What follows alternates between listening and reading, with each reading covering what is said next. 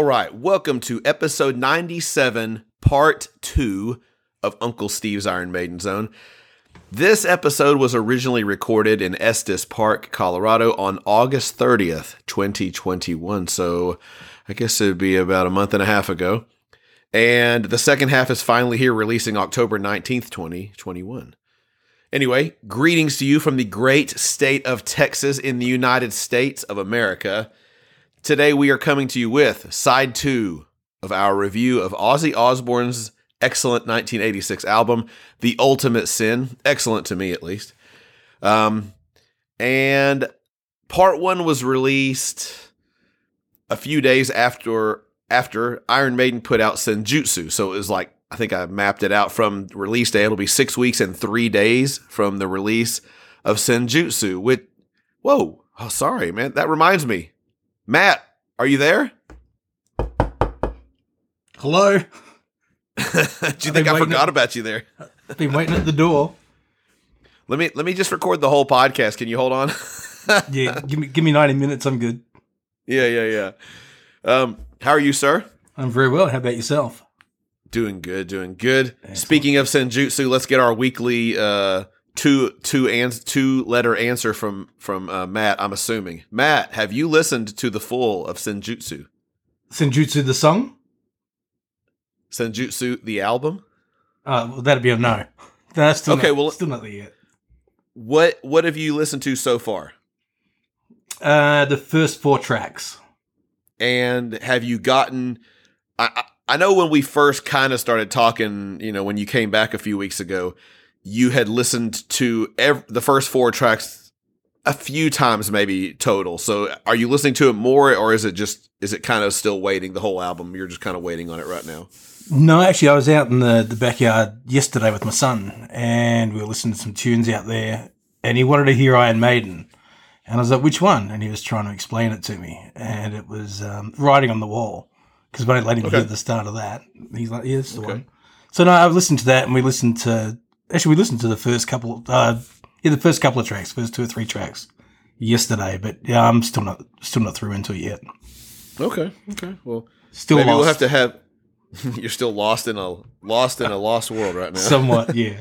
I'll get there. Maybe w- I'm trying to. I would love. I would still love to have us be able to meet up halfway. You know, because where I live, for anyone listening, where I live and where Matt lives, I think we've figured out what if we were both if we both got in a car right now and started driving, we'd meet what about four and a half hours into it, roughly Yeah, somewhere in Oklahoma. About two o'clock, about two a.m. We'd get there.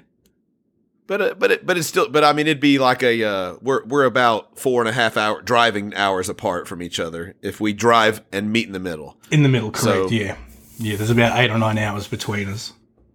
and I'm hoping that I really want you to listen to it anyways, but I'm hoping that maybe somehow I can stave it off just long enough to where I could meet you in the middle and then just get in my car because I've got an awesome stereo system in my car now, and we could just go drive somewhere around in Oklahoma while our wives, you know, eat dinner at somewhere, and then just let you listen to the whole album and me be there and, and get to see your reaction. That'd be kind of cool. So. Or is this really just a threat? And you're telling me this so that I will do it in case you do follow through, you know, one one or the other is going to work. You know, whatever it takes. whatever it takes, whatever it takes. So, um, so uh, you know, you're you're you're you have a lot waiting for you. So, let me ask you this real quick. Um, Mhm. and I, I, what is your relationship with Ozzy Osbourne's music? Like, where has it ever been in your whole life?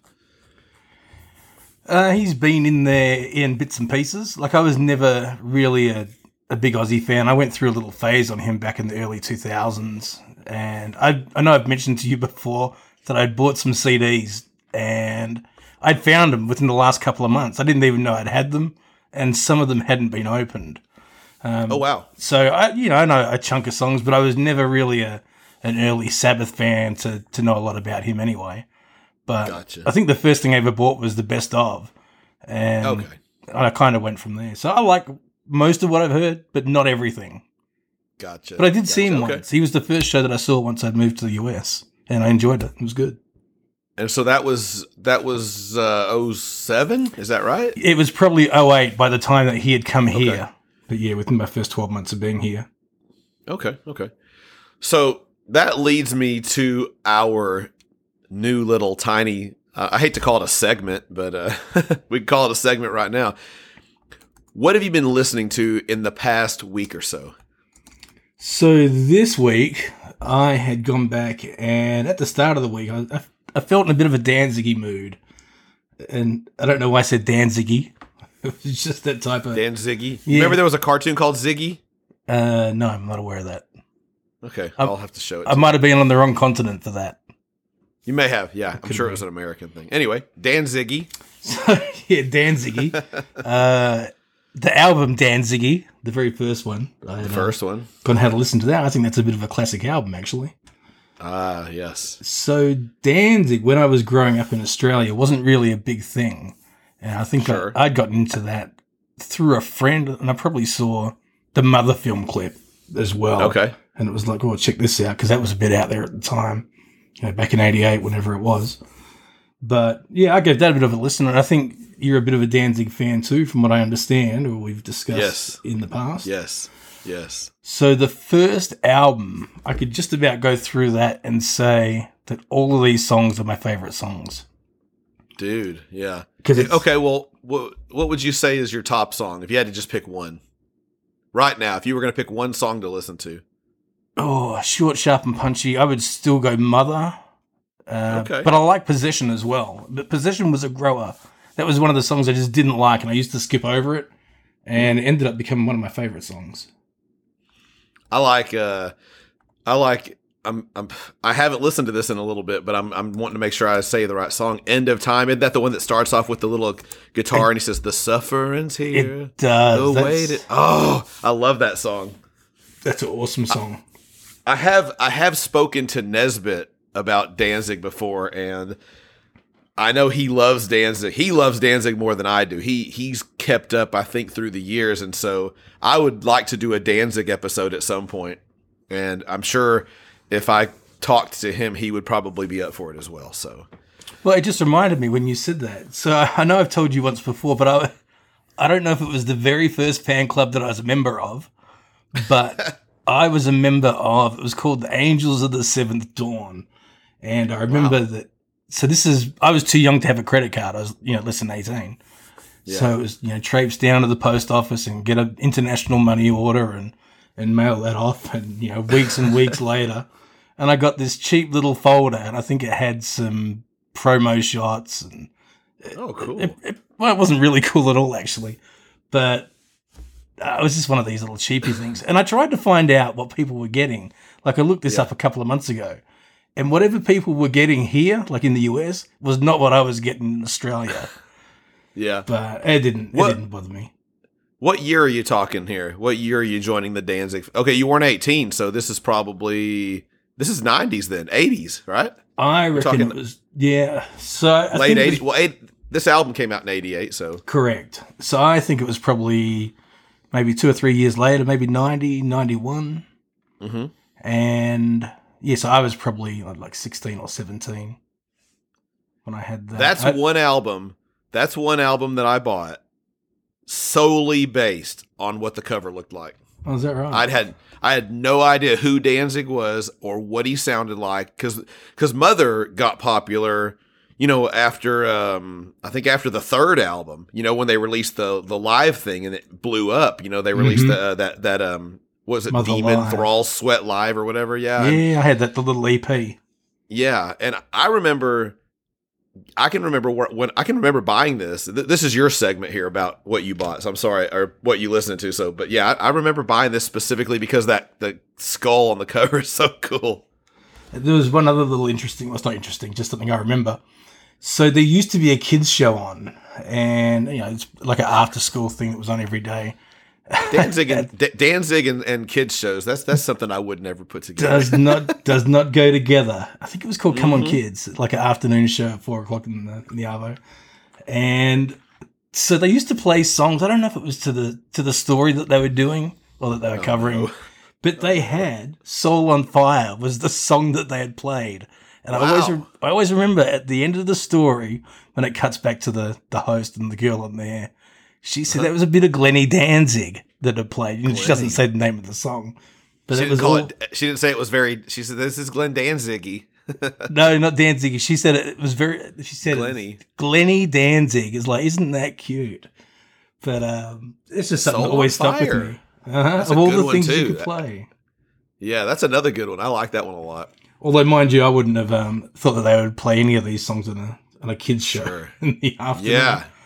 But no, Yeah, Soul on. Fire, that was a, another good song. But End of Time, like you're saying, yeah, that was Oh, they're man. almost all my favorites. I think the weakest two tracks on this, and I don't consider them weak, just the weakest out of this disc was um, the Hunter and, and Evil thing. But other than that, I think It might just because they're follow they're following such a strong song. End of Time is such a strong song. oh, I was just The Hunter, the Hunter to me sounds kind of when when you say a weak song on this album, like you said, it's not weak, but yeah, I kind of that's probably my least favorite is the Hunter because it's so much different. It's just kind of like a straightforward rock and roll song by Danzig. So anyway, what else have you been listening to? I so I know that Danzig's one of the things you like. One of the other things Oh, yeah. that uh, I don't know if you like this, and I really do know whether you do or not. Uh, so for some reason, I was like, oh, I want to listen to something just a little harsher. So I have you ever heard of an album called 1916? Oh, you were listening to some Motorhead. Ah, you do know that. So yeah, I'd never listened to it before. So, and I know I've talked a, a little bit about Motorhead to you before. Like I was Yeah. into a song here, a song there, and Sure. I I don't think I'd ever listened to a full album. So I was like, ah, 1916. I always remember when this came out. So this is back in the early 90s, 90 or 91, Uh-huh. I forget what it was. Okay. And I was like, oh, I'll go back and listen to that because I would liken it to what was out at the time. So as far as Maiden was concerned, you know, it was dropping it around um, No Prayer and Fear. Okay.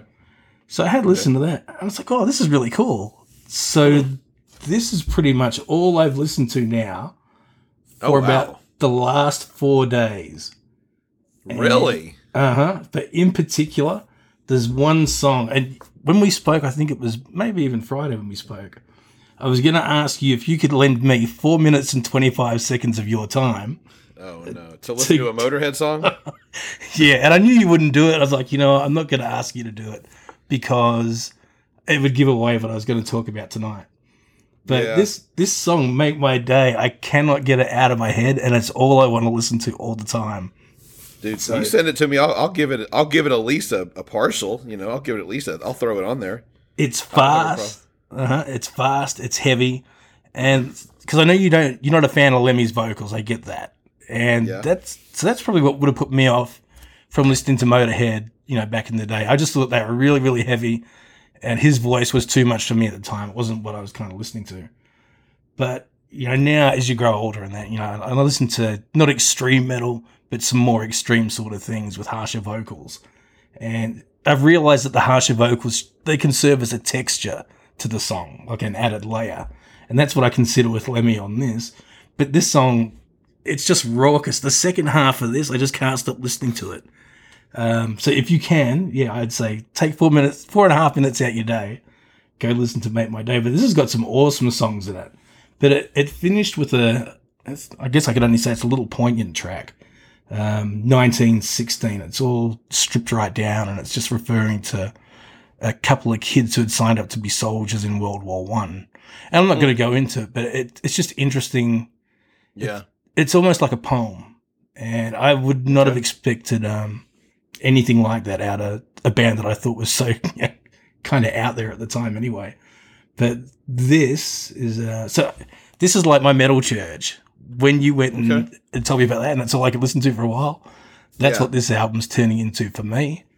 And I, I want to go check some other things out. I did go back and listen to their first album after hearing all this, and I, I kind of liked. I can tell how early it is, and and Lemmy's voice really surprised me because he sings in a normal tone back on that first Okay. album, which I'd never heard. But this 1916, yeah, I've really loved that. So that's my two Inter- big that's interesting. two big things for the week. So now I, I know to he. Mhm. Yeah, I, I know he sang with his prior band, I believe, Hawkwind, Hawkwind. And I think that I've heard him a little bit of that, and I didn't mind. And I didn't think it was. I didn't. I was like, well, wow, he's got a pretty decent voice, but yeah, I've never been a fan of his gruffly stuff. But I, I will say this: I do know that he's, you know, I, I believe he was a history buff. So, Mhm. you know, of course, he, you know, walking around and wearing a big Nazi star on his uh, whatever. But before is that is that where you're going to end your listening part, or have you have did you listen to anything else? Yeah, I listened to the lost tracks of Danzig as well. I listened to a good chunk of that, and some of the songs I already heard. But Okay. um, I enjoyed that too. But I'll skip that because my two main things really were were the first Danziggy album Mm-hmm. and uh, and this Motorhead. But so now I just want to go listen to some more Motorhead and, and go off in some other directions and see if it keeps me captured because it's really um, this one's gotten through to me. There's all these tracks on here. There's only one that I didn't care for. Uh, Nighttime, I think it was called Nightmare the Dream Time. And it's Okay. something that just seemed like it was going to try and build, but doesn't go anywhere. Yeah, It- yeah. But the rest of the album I thought was awesome. Interesting. That's interesting. Well, I want to add one thing to your uh because you last week you mentioned that you were listening to Thrashist Regime and the lead singer of that band listened to our recording of last week's episode and he said uh I was going to read you his comments on Twitter. Okay. He said he said it's been a busy week and just getting around to this episode.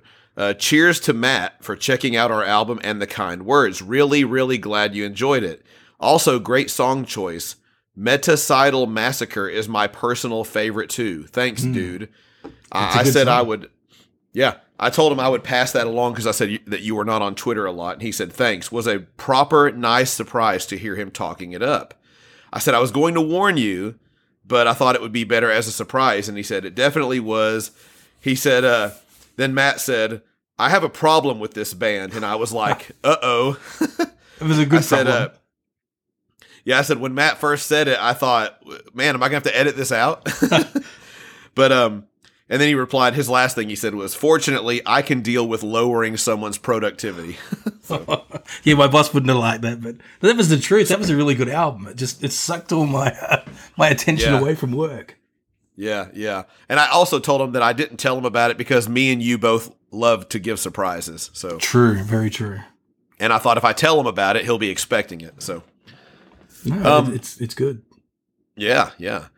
For me, I've been listening to uh, Damn Yankees, the two Damn Yankees albums, uh, their self-titled album. It's which Damn Yankees is a super group that consisted of, if you people don't know, is Jack Blades, the lead singer, bass player for Night Ranger, uh, Tommy Shaw, guitar player, lead singer for Styx, uh, and and both of them bands have more than one lead singer, uh, and then Ted Nugent, guitar player extraordinaire and part-time vocalist in Damn Yankees, and then Michael Cartellone on drums, which he was not well known. From what I've read, he was the drummer because Tommy Shaw was doing solo stuff, and he was Tommy Shaw's drummer. But he currently is the drummer for Lynyrd Skynyrd. But I've been listening to their those two albums, uh, the self-titled album and Don't Tread, which is their second one. Uh, I've still been listening to some Ozzy uh, related things. Um, I today I listened to Master of Reality by Black Sabbath. Uh, I I was um I was in my room doing like folding some clothes or something, and I just got that riff of this one song. It's like down down down down down down down down down it's a song called Lord of This World. And I was just like, I got it stuck in my head, and I was like, I'm, I got to find this and turn it on. So I pulled my phone up, and I was like, which album is it? I can't remember. And I, I thought it was Master of Reality. I pulled it up, I found it, and then I played that song, and then I just let the album circle back around. So I listened to that. It's got some really good stuff. It's got Sweet Leaf on there. It's got um, uh, Children of the Grave, uh, After Forever. It's a really, it's got some really good songs by Sabbath on there. Uh, I listened to uh, No Rest for the Wicked a little bit, l- probably closer to the beginning of the week, and there's a podcast out there uh, called Diary of the Madmen. It's a it's a pretty brand new Ozzy podcast. They're they're less than ten up episodes in, and it's called Diary of the Madmen, the ultimate Ozzy Osbourne podcast, and it's these two dudes that are just like soup. They remind me of two, if you can picture this, two Nesbits, but of Ozzy's music. And they're real in depth. They're both very knowledgeable about it, and they're both just die-hard Ozzy fans. And I was a big Ozzy fan for a decade, and I still like that decade that I liked. And I've never really ventured far beyond it because I've tried all of his newer albums and never really given him a lot of a chance. a couple days ago, though, they posted on their Twitter page. It was the 20th anniversary. I was like 20th anniversary of this album he put out called Down to Earth. It put it out in uh, October of 2001, and and I thought I read something. I thought, man, I, and then I read about it, and I, I saw that Zakk Wylde played on it. I didn't realize that he played on anything after Ozzmosis.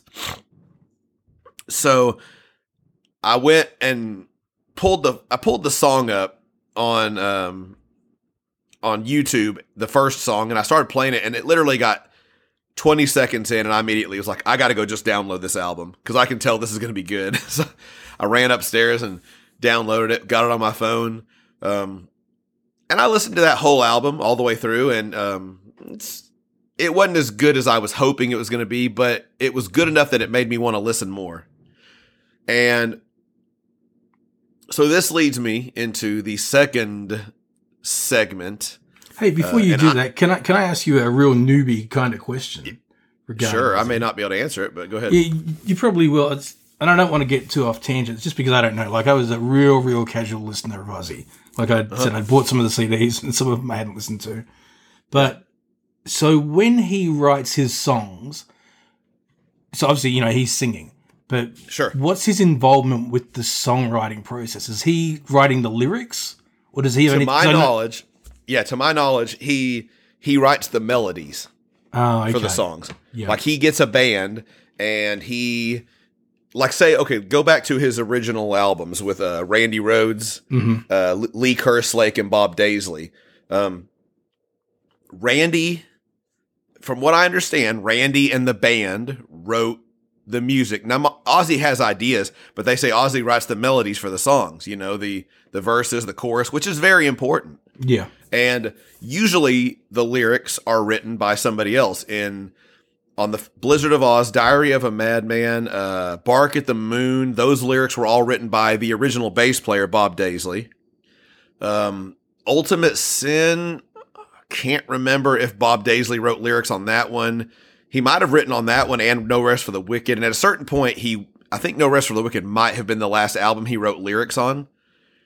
And then, of course, when he was in Black Sabbath, Geezer Butler, the bass player, mm-hmm. oddly enough, wrote the, a majority of the lyrics. I mean, there was some that Ozzy writes, but Ozzy's not, you know, but if you read Geezer Butler's lyrics and Bob Daisley's lyrics, those guys are incredible lyric yeah. writers. So, but yeah, that's, but he's, he comes up with me- m- melodies and, which are very important. You know, you listen to a song and you could have great music, but if the if the the the verses in the song don't have a good line, hook to them at all when you're listening, yeah, it's lost.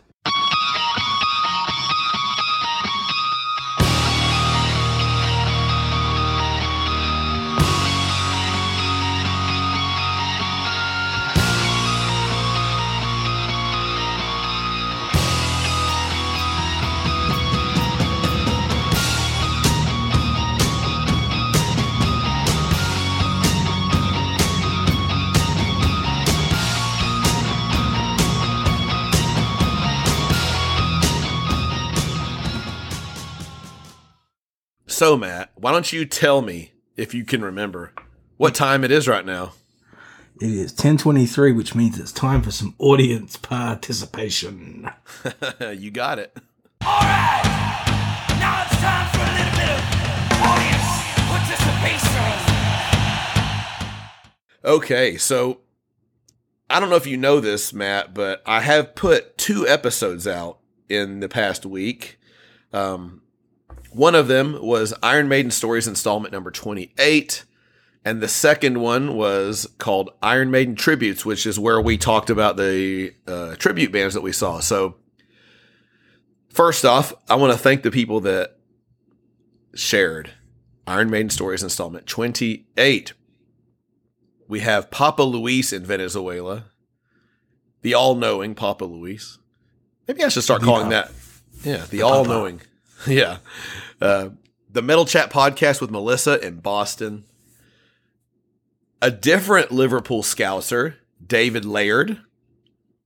Uh, Rock and Roll Forever in Colorado, USA. And he's got a, on his, you know, I told you in order to find where these people are from, I usually have to click on their page and look on there and see mm-hmm. if it shows. And his picture. I don't know what you call it. The little picture on the top of the page you can put. He's got this awesome backdrop of Colorado. To me, it looks like a place called Garden of the Gods a little bit. So Heard of that? if Mr. Rock and Roll Forever listens to this, please let me know where you live in Colorado. I love going to Colorado. So, um, matter of fact, this episode you're, that you'll hear today was recorded in Estes Park, Colorado, like I mentioned. if Um, he does come back and confirm, mm-hmm. you should ask if you can get a story as well. Always want stories. We always want a story. So rock and roll forever. If you have an Iron Maiden story, Matt wants it. So get it to me. Um, Please. yeah, please. Wayne Schuell, who is at Russell and West Madison streets in you know that one city. Um, Nelson Palmer in Newbridge, Ireland. Uh, that one guy we've had before, number six in the village.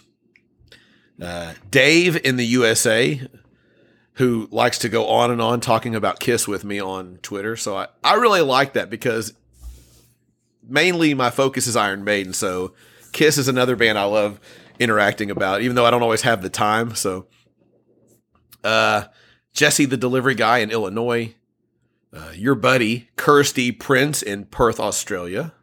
Hello. and last but certainly not least, the Sassenach in Falkirk, Scotland, UK, our buddy Andy. Now, I had one other episode that I mentioned, Iron Maiden Tributes, and that one was shared by Tobias Beecher. And it had two places listed on his page, so I'll name them both London, UK, or Bogota, Colombia. Jesse, the delivery guy, again in Illinois. John Gross in Pittsburgh, PA.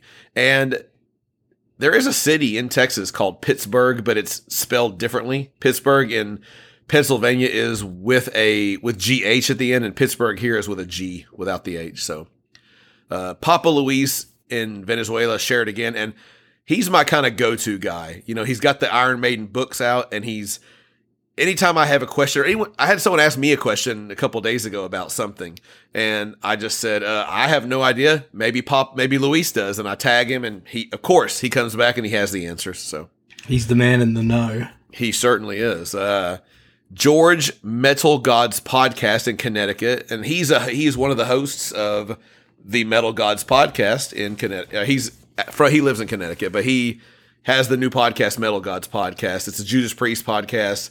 Another one I mentioned the Ozzy one earlier. This is another one I'm really excited about because I love Judas Priest too. So, um, give him a listen. Uh, Dave in the USA again. And last but certainly not least, this week's only Scouser in Liverpool, England, David Laird. So there you have it. So thank you all very much for sharing. So, Matt, I have one more question for you. What you got? Are you ready to rock? I'm always ready to rock. Then let's rock.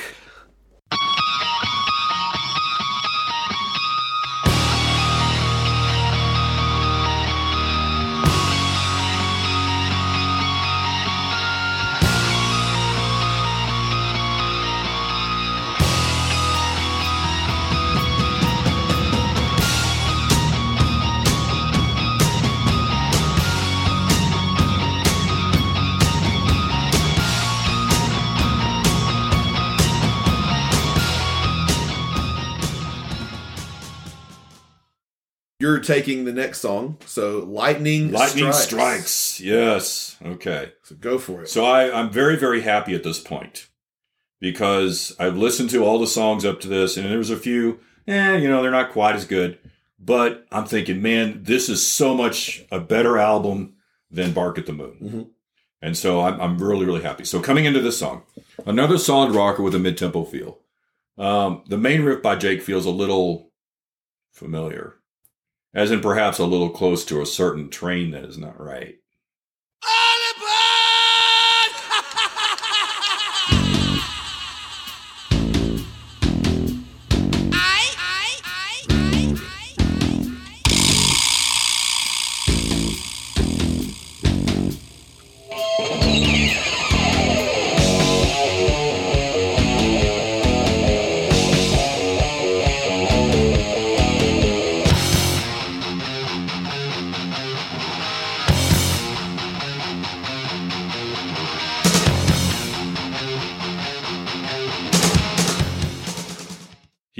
Same scale as Randy for this one. I do like it, however. It seems to have a very generic feel to it, as many other hair metal bands. I've written riffs very similar to. I've never even thought about that until, but now that you say that, yeah, I can definitely hear it. Yes. I do like the lighter arpeggios in support of the vocals. It's a good contrast. The drums and bass do, a, do give a great groove, with the bass doing very tasteful support of guitar and vocals. Speaking of vocals, good, but not great in comparison with the other tunes on the album. The message will be rocking all night is just overdone. Yeah, it's a little bit like we rock, we rock. we Yeah, rock yeah, it's bit, just uh it's it's too generic.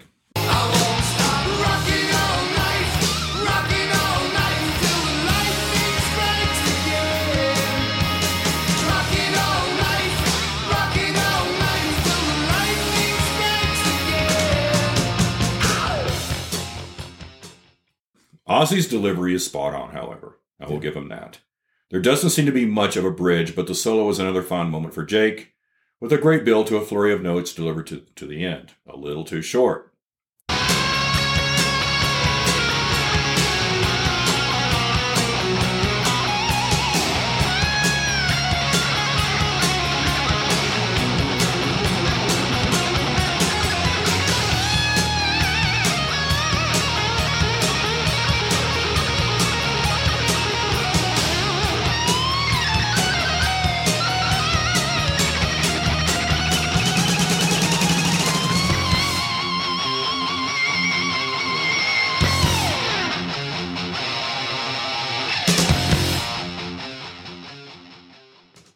We move to the f- familiar intro riff again, common thing to do in hair metal.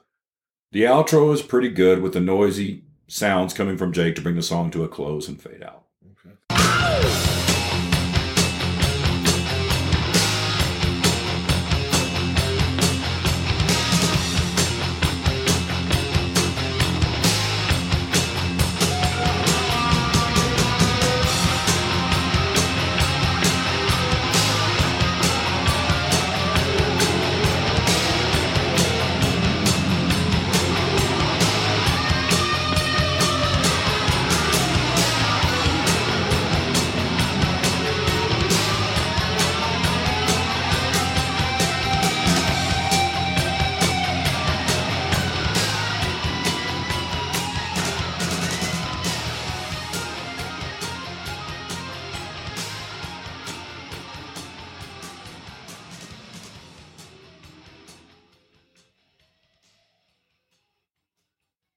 Six out of 10. It was an okay song, not great. And I think Jake was borrowing a little too much from another artist. I'll just leave it at that. Well, when you're borrow when when you're recording with the artist who was the original, you can usually borrow a little bit more. And even though it's a Randy riff, you don't have to, uh, it's Yeah. still an Ozzy song. And but I've never really thought about it. But yeah, it's definitely a good point. I, I I'm really starting to feel sick right now because this is going to be a two in a row that we're going to really uh, probably agree a bit on. Oh, no. Um, uh, this this was one of the singles from the album. Oh, really? And, It was? yeah, Okay. I'm pretty sure it was. And this is probably my least favorite song. So my my favorite song probably is followed by my least favorite. I don't hate it though. There's bit there's good things in it. So um, I said, of course, I guess since it was very similar to uh, Crazy Train, uh, I said it's a killer riff. I said musically and vocally everything sounds good. Uh, even though it's you know the vocals are like you said the- it's a little generic, but but Ozzy still delivers it well. Mhm. Um, I wrote down the line "Gods of Thunder sit and watch the event." So I wonder if Gene Simmons was sitting in the background, you know, or maybe the metal god Rob Halford, you Rob know, Halford, of course. nah, but um, who oddly enough, Gene Simmons and Rob Halford both share a birthday, which was just this past week, which I just thought that was pretty cool. A little bit of trivia there. The metal god and the god of thunder. God of Thunder, there you go.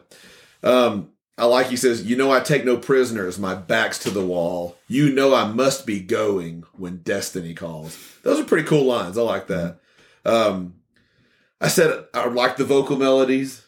I like the pre-chorus, but I don't like the chorus a lot. You know, the whole rocking all night. To me, it's too happy. Yeah. Um, you know, I can relate to it because I like the idea of rocking all night. You know, rocking all night. It's, it's cool because it's I'm a rocker. I've been a rocker since I was young. And um, the one thing I did notice was during the chorus, rocking all night, rocking all night till the lightning. When the lightning Then strikes the guitar, there's these big flurry of keyboards behind it. Mhm. You know, and I thought I, I missed that. Okay. yeah, I was really I was expecting you to say that because I wrote specifically a lot of keyboards on this particular until the light. is like this is lightning. It's like you if you listen to it again, you'll definitely catch it. It's just it, Yeah, it's yeah. not throughout though. It's just on that one little part, of and it's parts, so it's not quite as obtrusive. it's a little over. It's a little overpowering, but it's real close. But it's not totally. It's Okay. not like what some of the stuff on like maybe uh, on Bark at the Moon sound. It was that way. sure. Rocking all night, rocking all night till the lightning strikes again. Rocking all night, rocking all night till the lightning strikes again. I said it's a good song, but definitely not one I prefer to hear. If I'm like if I'm going to this album and I was going to listen to just if I had could listen to four songs, this is if I could listen to eight songs. There's nine. I can tell you which one I might leave off. Yeah. Um, I said Jake's playing is good. Um, I like the line "The lightning strikes before you hear the thunder roar." We're becoming the children of the night. So when I think children of the night, I would go. Whitesnake had a really killer song called Ch- "Children of the Night" on their uh, self-titled album with John Sykes, who's another Awesome. awesome guitar player. and then I wrote there's a line, the next line that I wrote down, another verse. Uh, Okay, here we go. More. I'm not apologizing. I am what I am. There is no compromising. I don't give a damn. And then I wrote, I can relate to these lyrics even more so as an old man. The older you, because the older you, the older I get, the I, I have a line from an Anthrax song that I quote a lot, where it says, "I won't walk on eggshells. That's a dance for someone else." I just, and that line right there says it. I'm, I'm not going to compromise. I'm going to do what I want, and for the, you know, um, and then the corny. This is probably the corniest lines on the entire album. Oh no, I've lost control. Here we go. It's only rock and roll. Ooh yeah, baby.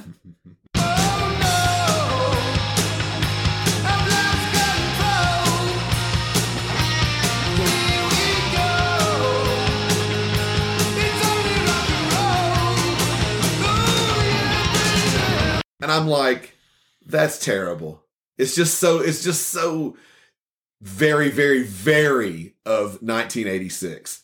Hair metally of its time sounds totally stupid. I'm guessing that that's the one lines in the whole song that Ozzy ad libbed and wrote the lyrics for. Um, the guitar solo again, I like it, but it's too short. Um, I like the way he races, and I, this is the way I wrote it. I, wrote this down so you can see. I said he races up the board at the end, and the hammer-on thing at the end is really cool as hell. Uh, I don't know if you call it a hammer-on. Yeah. Um, I just think the song is kind of weak overall with the chorus. Is, and the that's that's the biggest thing. Yep. You know, like you said, it's kind of a a borrowing of of another Ozzy song, Mm. which um, you know, I said the keyboards are pretty prominent in the chorus again. Uh, this is reminiscent of Randy albums where the solos aren't long enough, and then he gets to play a lot at the end, and it's fading, and Yeah. and like you said, there's a lot of cool noises going on and Mhm. things like that, and it's, uh, I just don't understand that. It just it's like he's got this killer band, he's got Randy Rhoads, he's got Jakey Lee, you know, on the first four, Right. And they all are similar in that way where they fade out and there's lots of guitar soloing. It's like why wouldn't you just? I, I don't understand who made that decision. I said that earlier, but I just anyway. Maybe you want to just leave them wanting more. So, um, I'm gonna I'm gonna end that one as well. Um, I'll probably say uh, I don't hate it. I don't love it. I'd give it a six and a half, maybe. You know, decent. It's it's it's decent, but like I said, it's my least favorite on the album. And if that's the least favorite on the album, that says this is a pretty good album. Um, so we are going to song number seven now, Mhm. and I this is me to get. I worked this out pretty well. I get to go first on the ones I really You really like. yeah. Um, and I wrote another song about a bomb or war, because Killer of Giants is about, you know, I mean, the first line. If none of us believe in war, then can you tell me what the weapon's for? you know, but it's it starts off with a really long, especially for this album, a good chunk of nice arpeggiated guitar playing that just is very well written, very well played, very pleasant to listen to.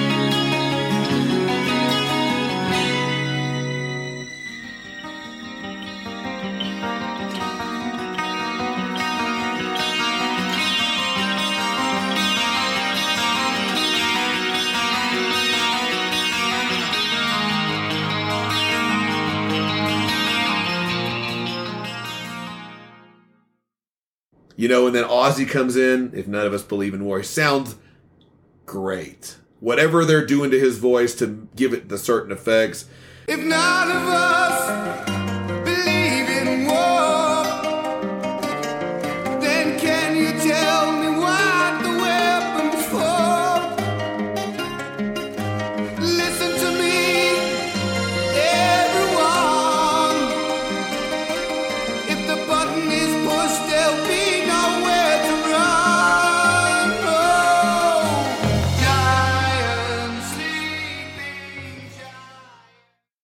love that. There's some keyboard behind it when Jake's playing that stuff for effect. Sounds really, really good. Now, I have a question for you because I, when I was listening earlier, when he's singing, um, he's doing the when, "If none of us believe in war, then can you tell me what's?" There's a certain way the guitar sounds. It doesn't just sound like an acoustic anymore. It sounds a little bit different. Maybe you didn't catch. Actually, I addressed that. Okay, good. Okay, because I want you to address that because I was I wrote down the guitar behind him in the verses. What exactly? Because it's not just normal. It's something a little. No, no, I addressed that. And. I yeah. I know I've heard that before. I just that sound. I just don't really get what it is. But um, I'm pretty sure these are Bob Daisley lyrics. But Ozzy, you know, he comes up with the melodies. Ozzy sells them so good.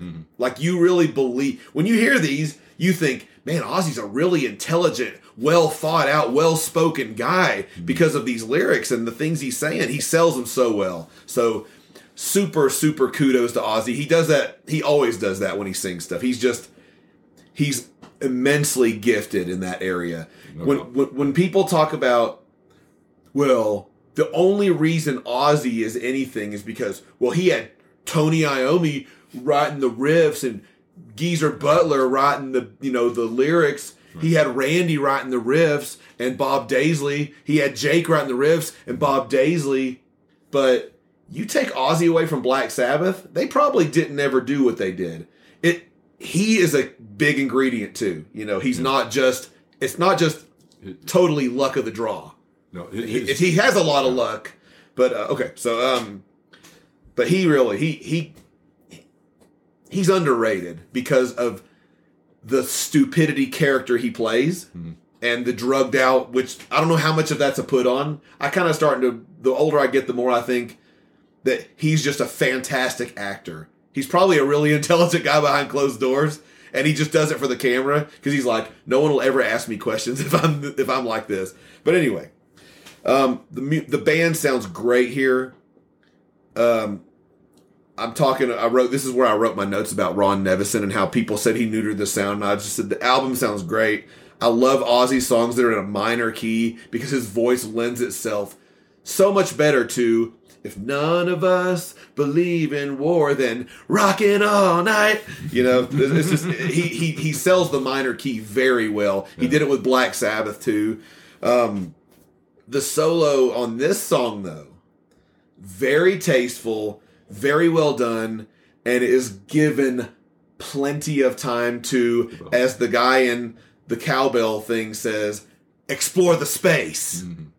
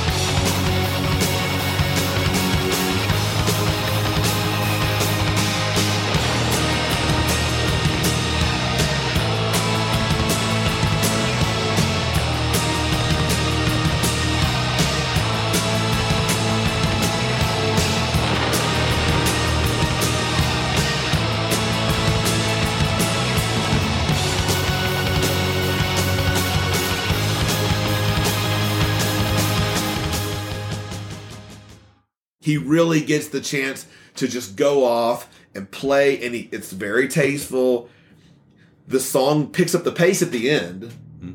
and you know where he gets to play these really fast riffs. It's not like he's soloing fast he's just playing chicka chicka chicka dan chicka dan chicka dan just hmm. fast and it sounds so cool. And then it gets to the stop killer of giants again and he he does a lot of pick sliding too in that fast paced part, hmm. which I mean, pick sliding is is pick sliding ever not cool? I mean, it always, it, there's never really a part in a song where you hear a pick slide and go, "Man, they shouldn't have done that." it always it always sounds good, but um, the song ends. I'm sorry I said this that I wouldn't do this again. Spinal Tap 11 here, killer, no pun intended. Killer song, killer killer song. What do you think? Okay. I think we uh, are pretty clear on where Steve stands on this one.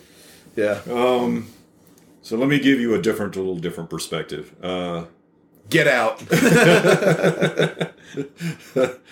um, I want to start with my controversial comment 1st Okay, just sort of get that out of the way. Uh, this is an interesting track, a little out of character from the typical rockers on this album. Okay. Uh, here it comes. I kind of consider this to be Jake's version of Diary of a Madman. okay. So it, it has that same type of vibe going on. So it's got the acoustic intro, it's got the chords and the minor key, and then the whole thing. Um, and so it's it's kind of Jake's answers to Randy's Diary of a Madman. Okay. Um, it's a, I guess that's fair. Yeah. So there's an intro that seems to be a progression of his minor character. At first, I couldn't discern if what I was hearing was a double track acoustic guitar or a 12 string, perhaps with a 6. Um, after a couple of listens, I decided it must be a double tracked 6 string. So it's basically two 6 string guitars, right? So they, they have one guitar playing, and then they'll have uh, that same line being played probably by Jake on top of that first one. Okay. I like the arpeggios and the overall mood they convey before Ozzy's vocal entry, and then we drop one of the six strings to be a single guitar, which is very cool. So basically, one guitar drops out, and it's just Ozzy, the bass, and one that with that one six string. So it's that that that effect that you hear in the intro changes. So it becomes a different kind of mood. This is what. I was talking about. Yes, this is what you were talking about. Okay. So you hear that one guitar now when when Ozzy starts to sing, and it sounds more sparse. It sounds very isolated. Okay, Okay. which is really awesome. Okay. Yeah.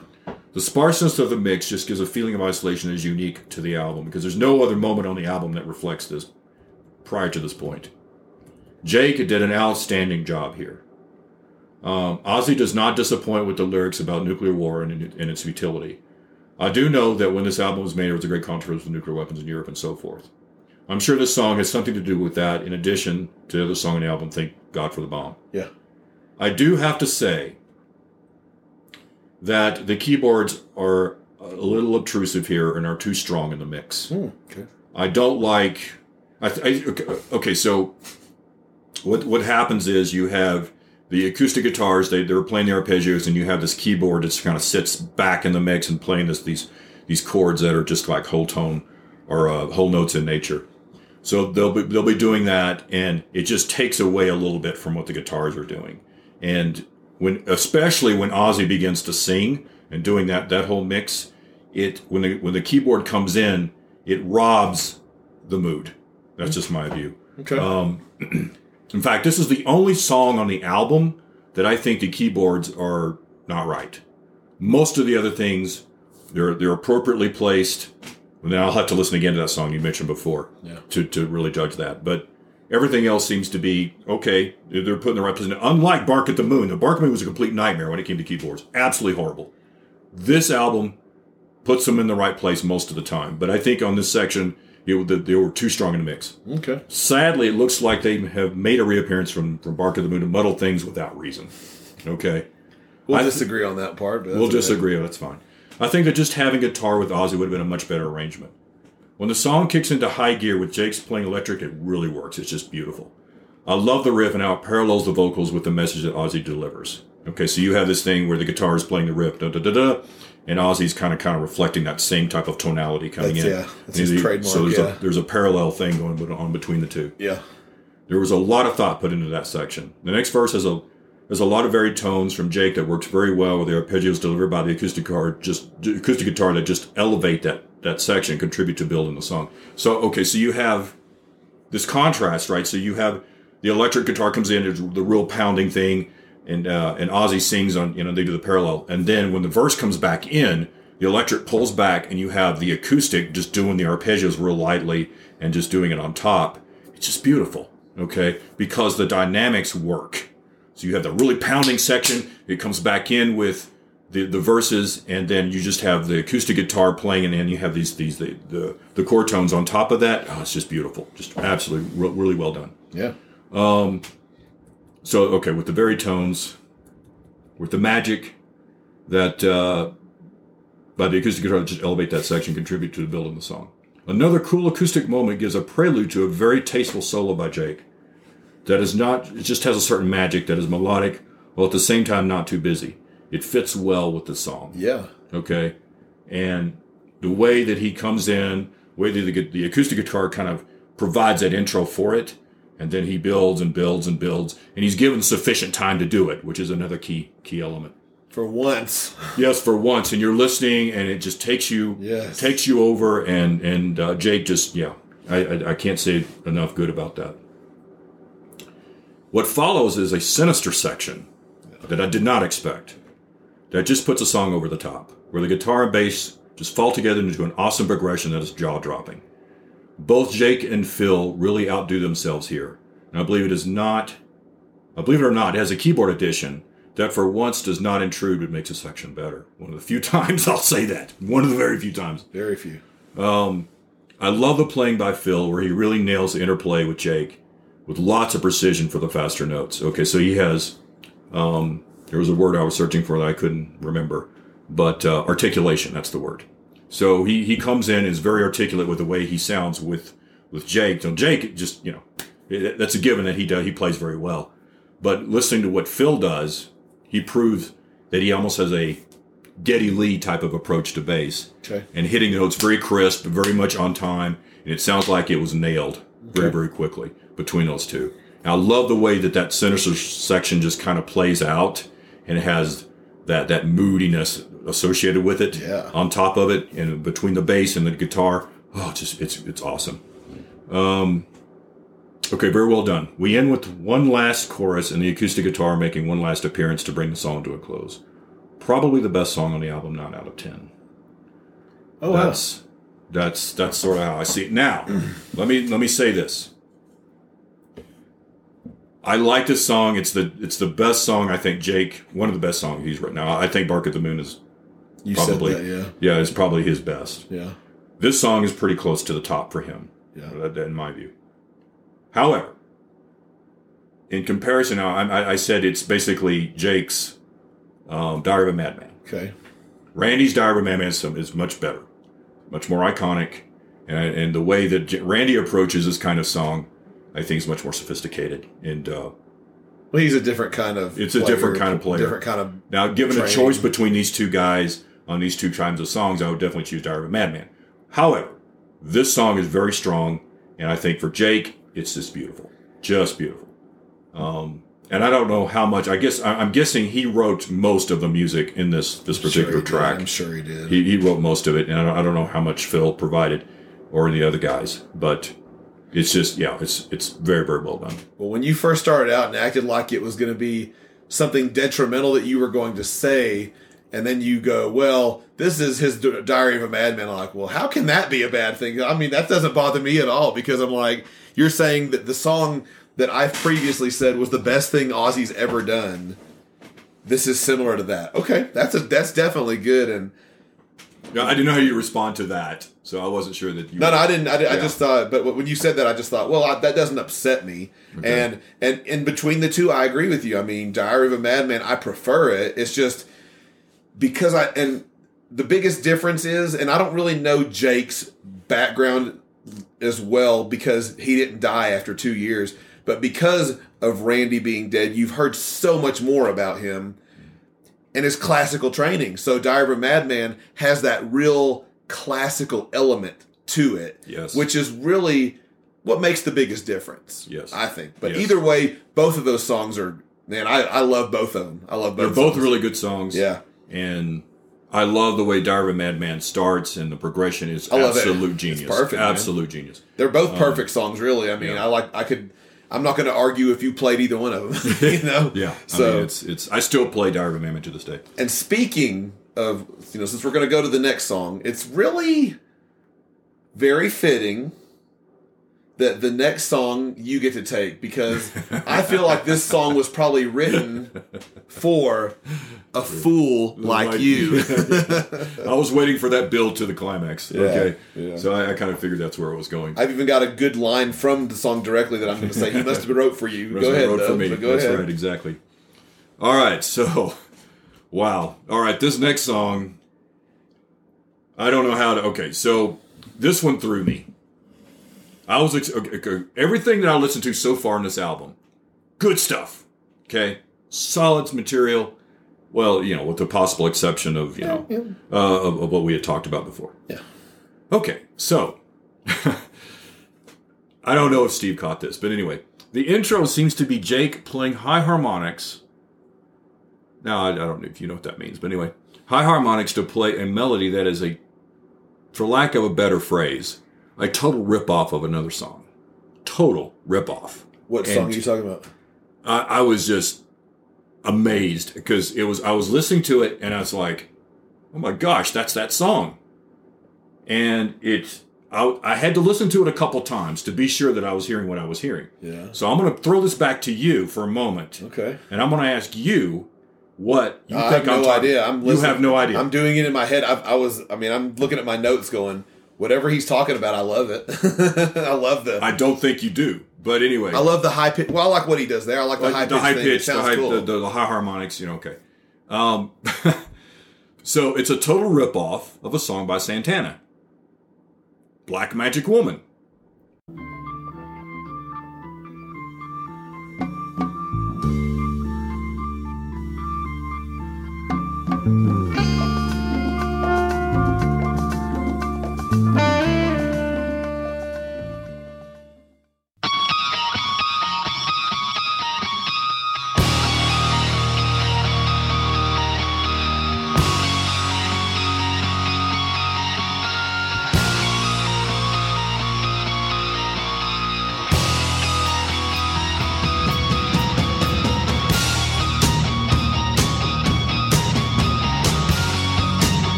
Feel and the notes just jump out as that song from the 70s. I have no idea why. Yeah.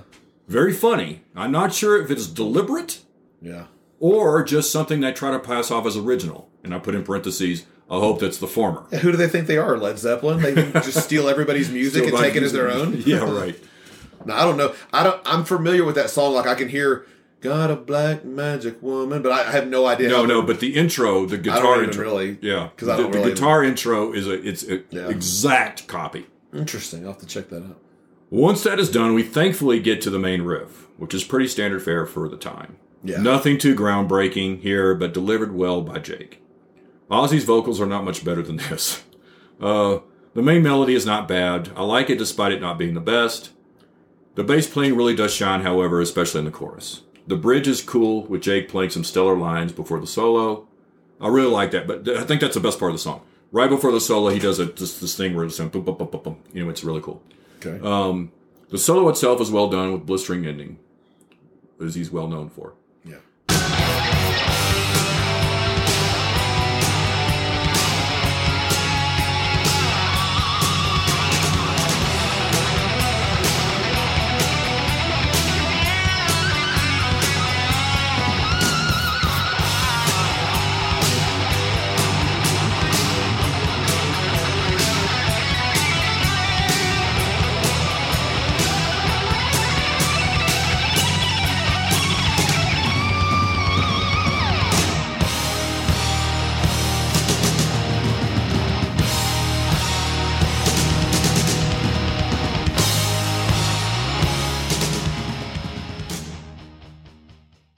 Thankfully, we do not revisit the intro riff. That's good. Uh, we return to the chorus for an outro solo from Jake that is melodic as we fade out. I almost want to say this is an album filler, but that is probably not fair. It's a decent song that could have used a little more work in writing. Five out of ten. Okay. Uh, I like the I like the thing he does here better than however it's going to sound on Santana because I don't like Santana, but um, I admit that you know he has talent. Obviously, I just he's just not my thing.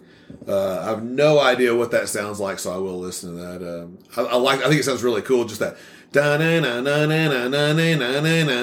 I just like how the like how it keeps playing with a chugging guitar behind it. Quit. Act, I don't care about Santana. This is about Ozzy. The fact that you know that melody on your off the top of your head. No, I but I only know it from Ozzy. I've never heard it before from Santana. Okay, it's I've just funny that you know it, but yeah. I also didn't put together uh, um, Lightning Strikes and Crazy Train either. So Yeah, yeah. I mean, we, it's not very. No.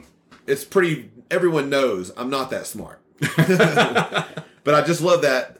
The way that dun dun dun dun, No. and then, and then while he's doing that, you still hear that dun dun dun dun dun dun dun dun dun, dun and behind it's it. cool It's really sounding. good. I'm Yeah, not arguing cool that. It's, it's cool sounding. Yeah. the riff of the song, like you said, the riff, you know, dun dun dun dun dun dun dun. It's just, it's, it's, it's just, you know, it's a cool riff, but it's, you know, but it's nothing spectacular for what Jake's given on this album already. Sure. Um, there is a line in this song that I absolutely love, and I, it, the joke for me was I was going to say to you is. I couldn't give a damn or two about a fool like you. That's true.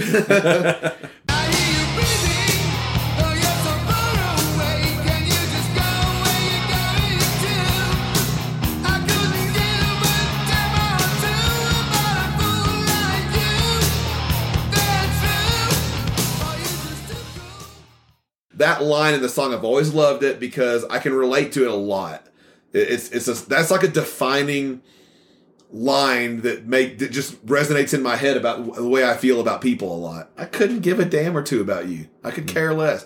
But something my wife absolutely hates Hates. when I say Sure. I could care less.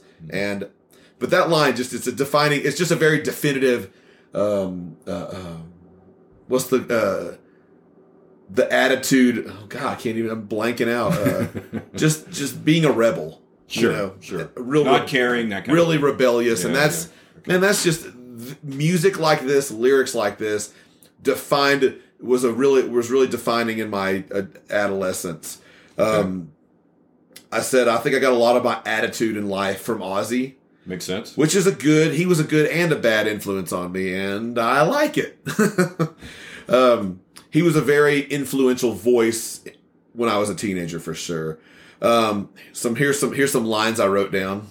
Uh, you think you know it. You think you know it all, but you don't even have a clue.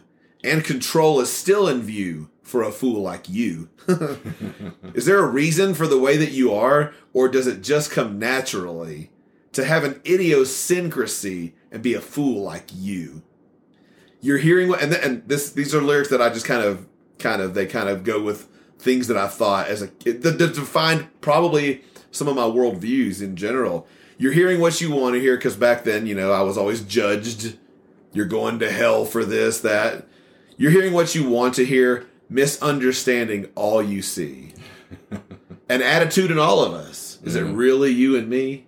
You know, I think that's really All right. cool Okay. uh, the bridge, the pace picks up at the bridge during the bridge of the song. Not too much, but uh, get more tasteful playing from Jake. Um, Yes. I love when he comes out of the solo. You know, that's really cool. Um, it's a cool musical interlude that takes us to the verses. Uh, you've been found guilty, committed every crime, but still they say you must go free. Looks like haunted I will be by a fool like you.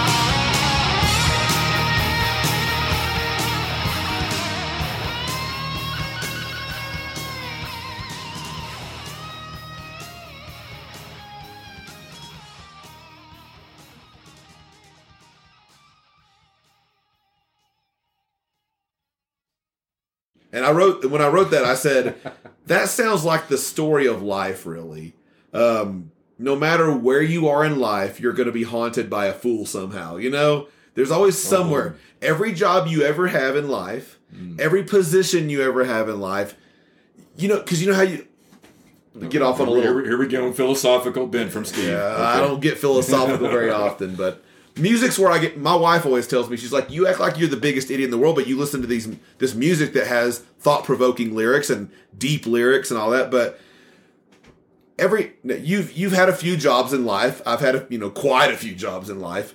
But every job you go to, you like you think, man, I, I can't wait to not be at this job to get away from that fool, right? Sure. But then you go to the next job, and that's that fool's there.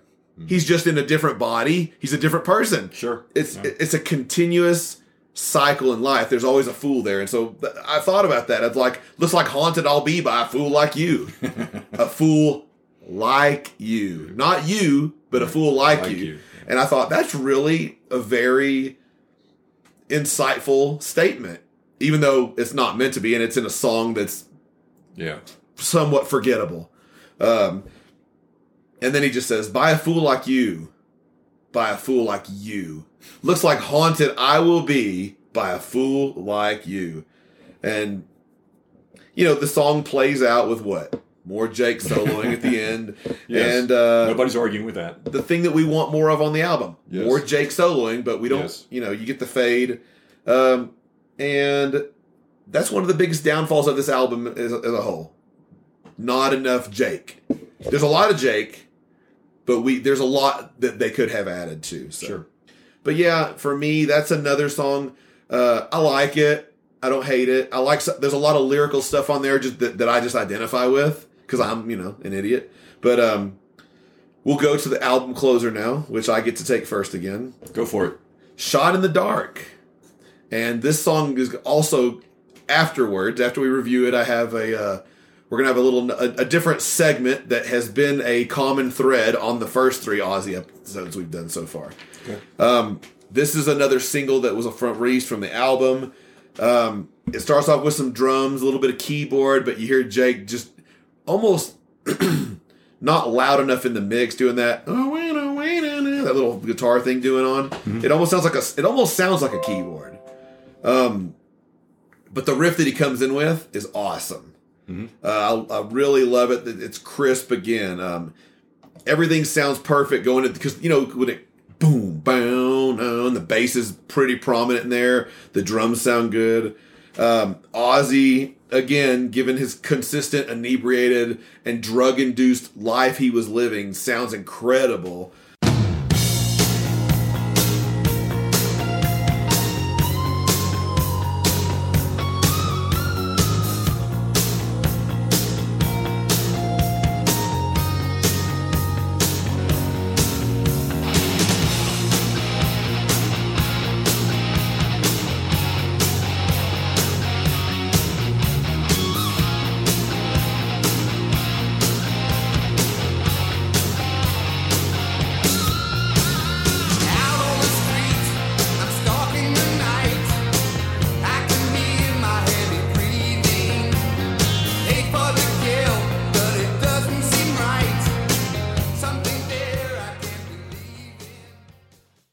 Like when he's singing the verses and there's a nice little arpeggiated stuff he's doing underneath the rip, the, the verses. That's Okay. really cool. Um, the verses are good. The pre-chorus is good. The chorus is good. Uh, I just wish these songs were longer. Um, I love the chorus. You know, a, a shot in the dark, and they say one step away, and his and his voices is double, triple trap, whatever tracked, whatever it is. Sounds really, really cool. Voices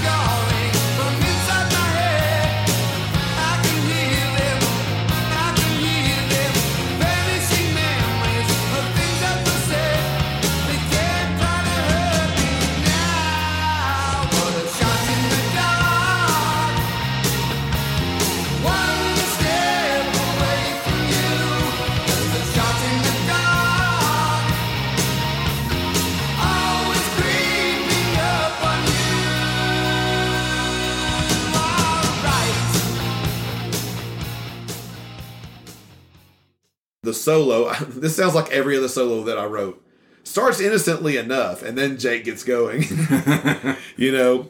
And i just wrote he's got to be one of my favorite players. He just i love that it, he's tasteful. He can go he can do a lot on guitar but he can do it in a tasteful way that sounds planned out. It doesn't just sound like a certain other guitar player that i named early who just vomits out notes all over the all over the Now, Steve.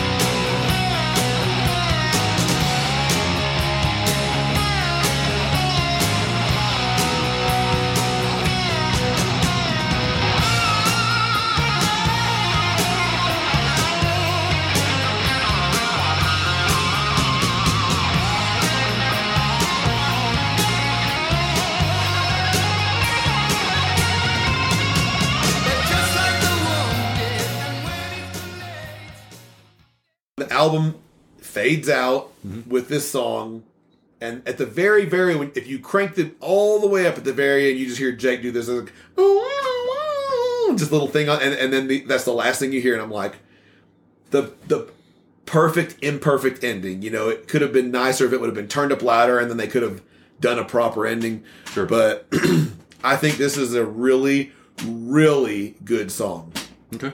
I would probably give it an eight or a nine. I love it too. So it's it's a very enjoyable song to listen to. So I'll stop my album review there as far as because I have more to say about this song here momentarily. But what do you think about the song "Shot in the Dark"?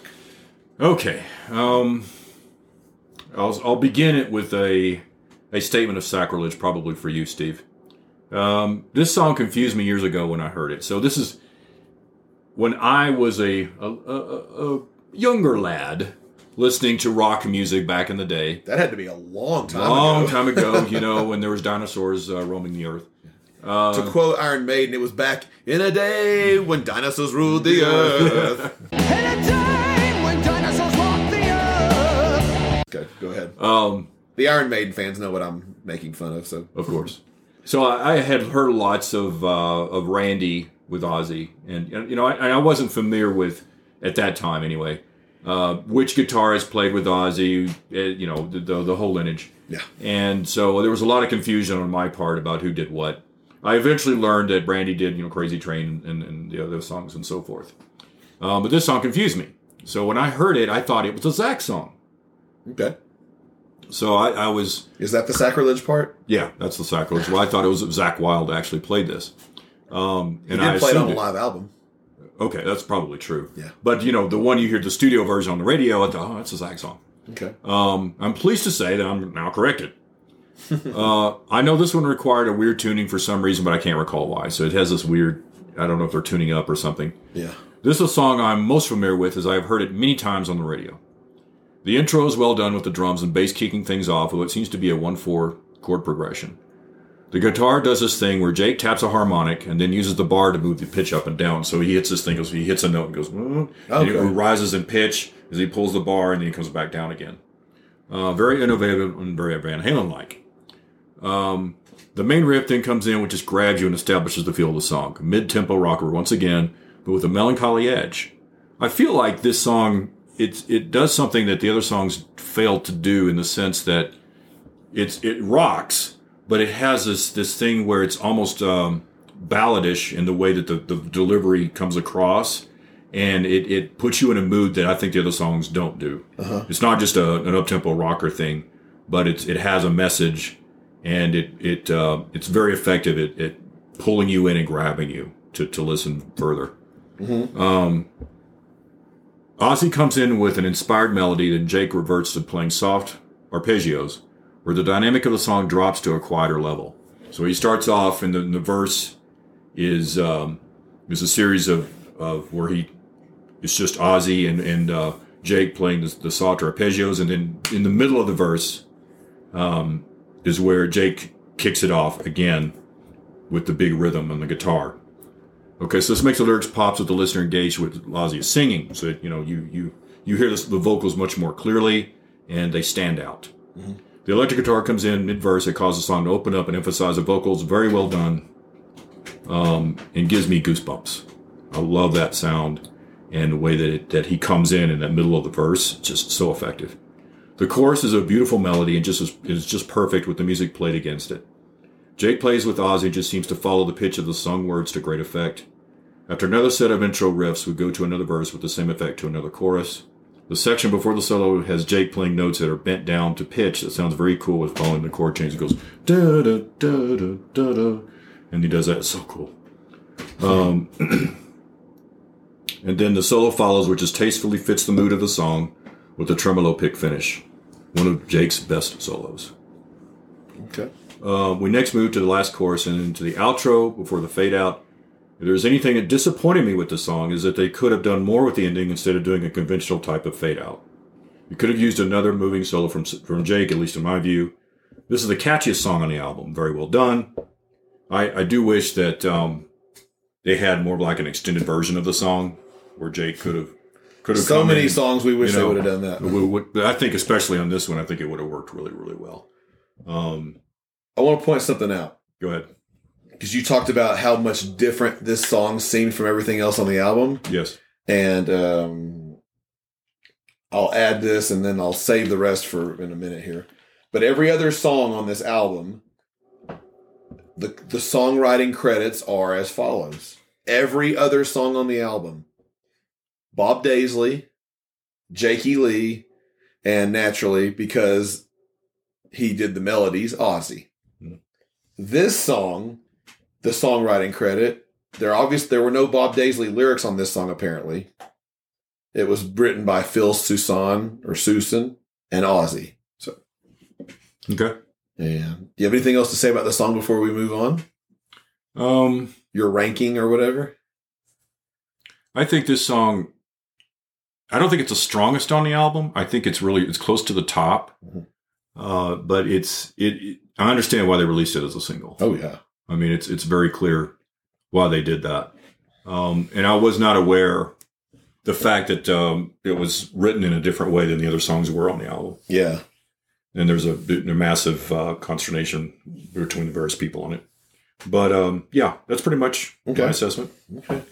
And so this is where I was going to talk about Randy, Jake, and Zakk, but we've already kind of got through that.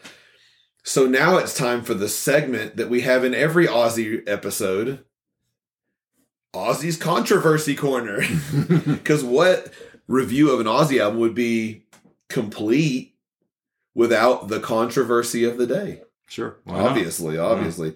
So, and speaking of the song we just talked about, Hmm. "Shot in the Dark," written by Phil Soussan and Ozzy Osbourne. At least that's what's listed on the album. Um, Phil Soussan was in a band a few years before this called Wildlife. Wildlife. Uh, he was the main. The other, there, there's one other prominent member you would have heard of uh, named Simon Kirke, who went on to be with Bad Company. Um, but Phil Soussan came from Wildlife. This is a song that they demoed. Maybe if I can have my good amount of time, I can actually pull the demo up and play a little bit of it here so people can hear it. But it's definitely, from what I remember, I've only heard it once or twice. It's very rem. There's certain bits of the song that you know. There's no mistaking where they that this song was something. I did find a recording of this song, and what it says on the description is that this song was recorded by the BBC in 1983 for Radio 1's Tommy Vance show.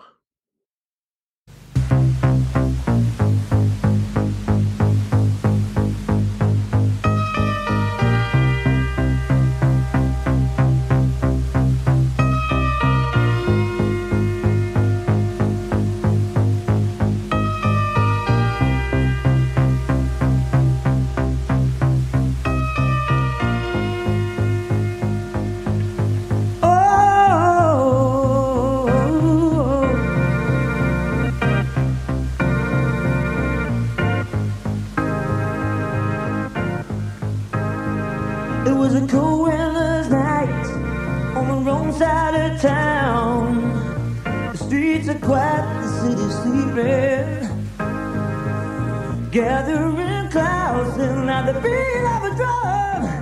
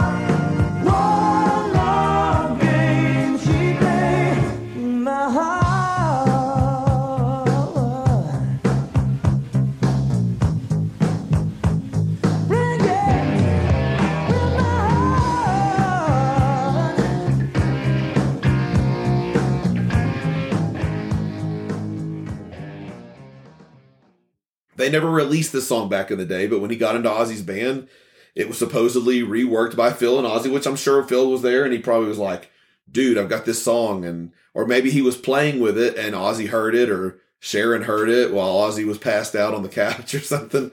And she's like, wait, you need to play that for Ozzy.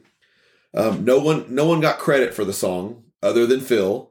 You know, none of the guys from Wildlife, which has been very controversial. You know, they wonder, have you ever, does this, this is what I wrote. I said, uh, no one was ever given credit from the band Wildlife. I'm sure this is shocking.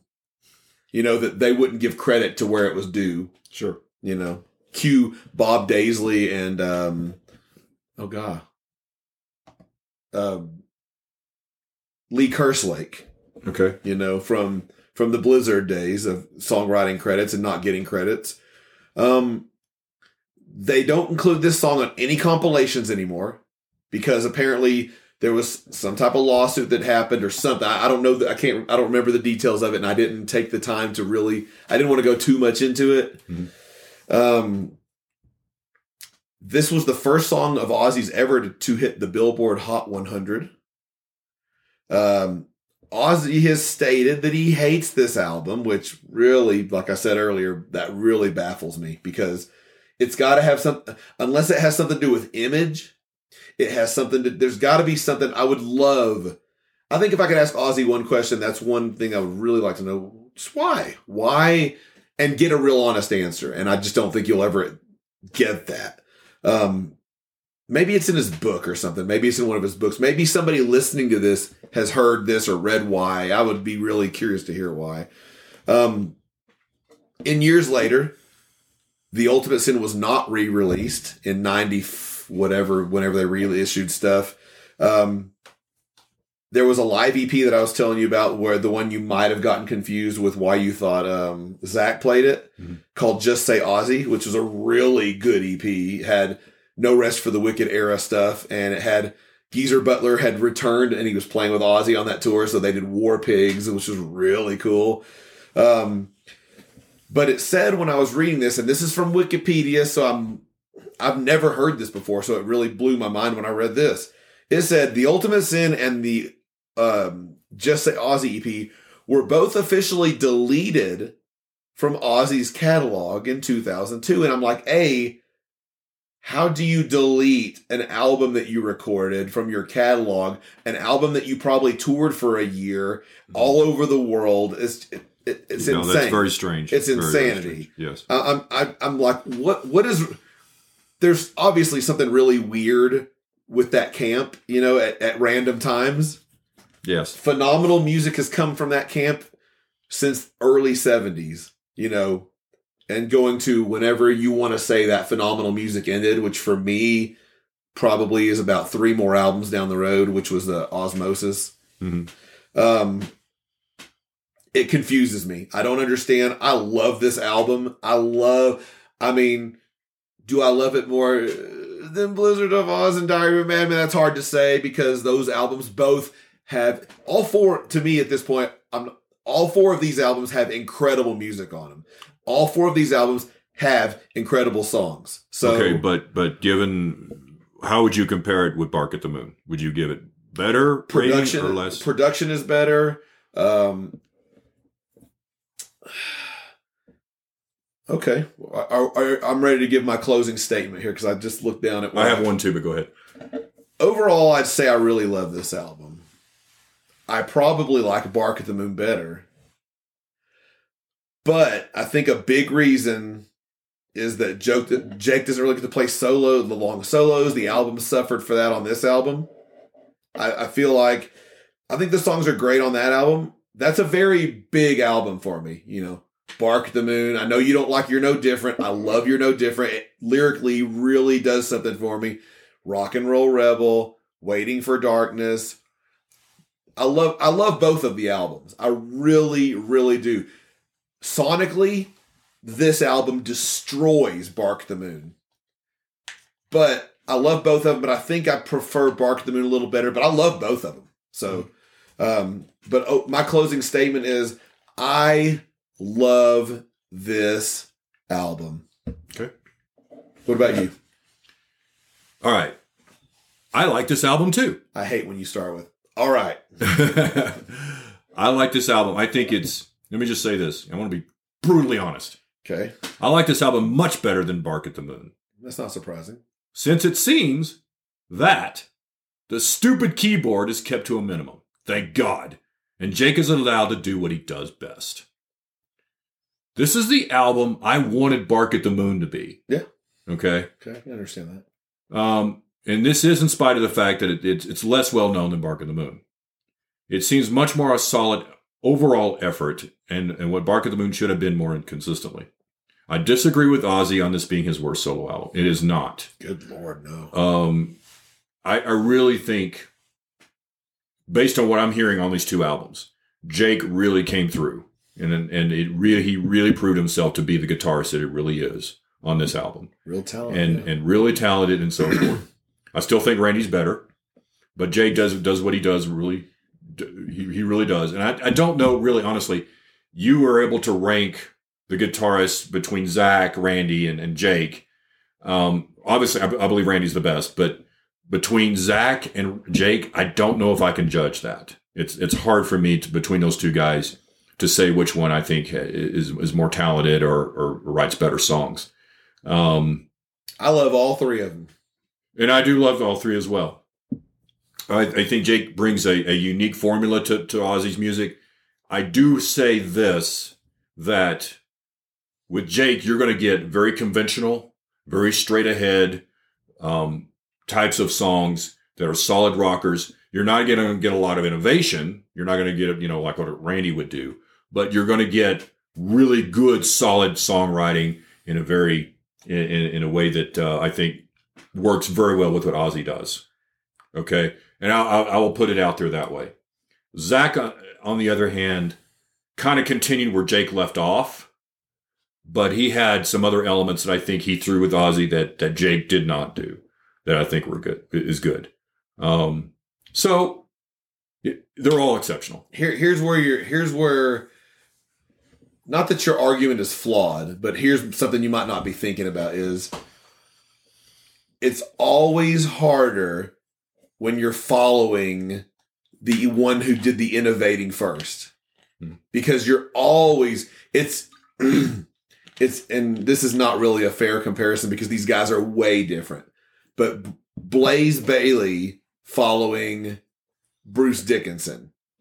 Everybody loved Randy Rhoads.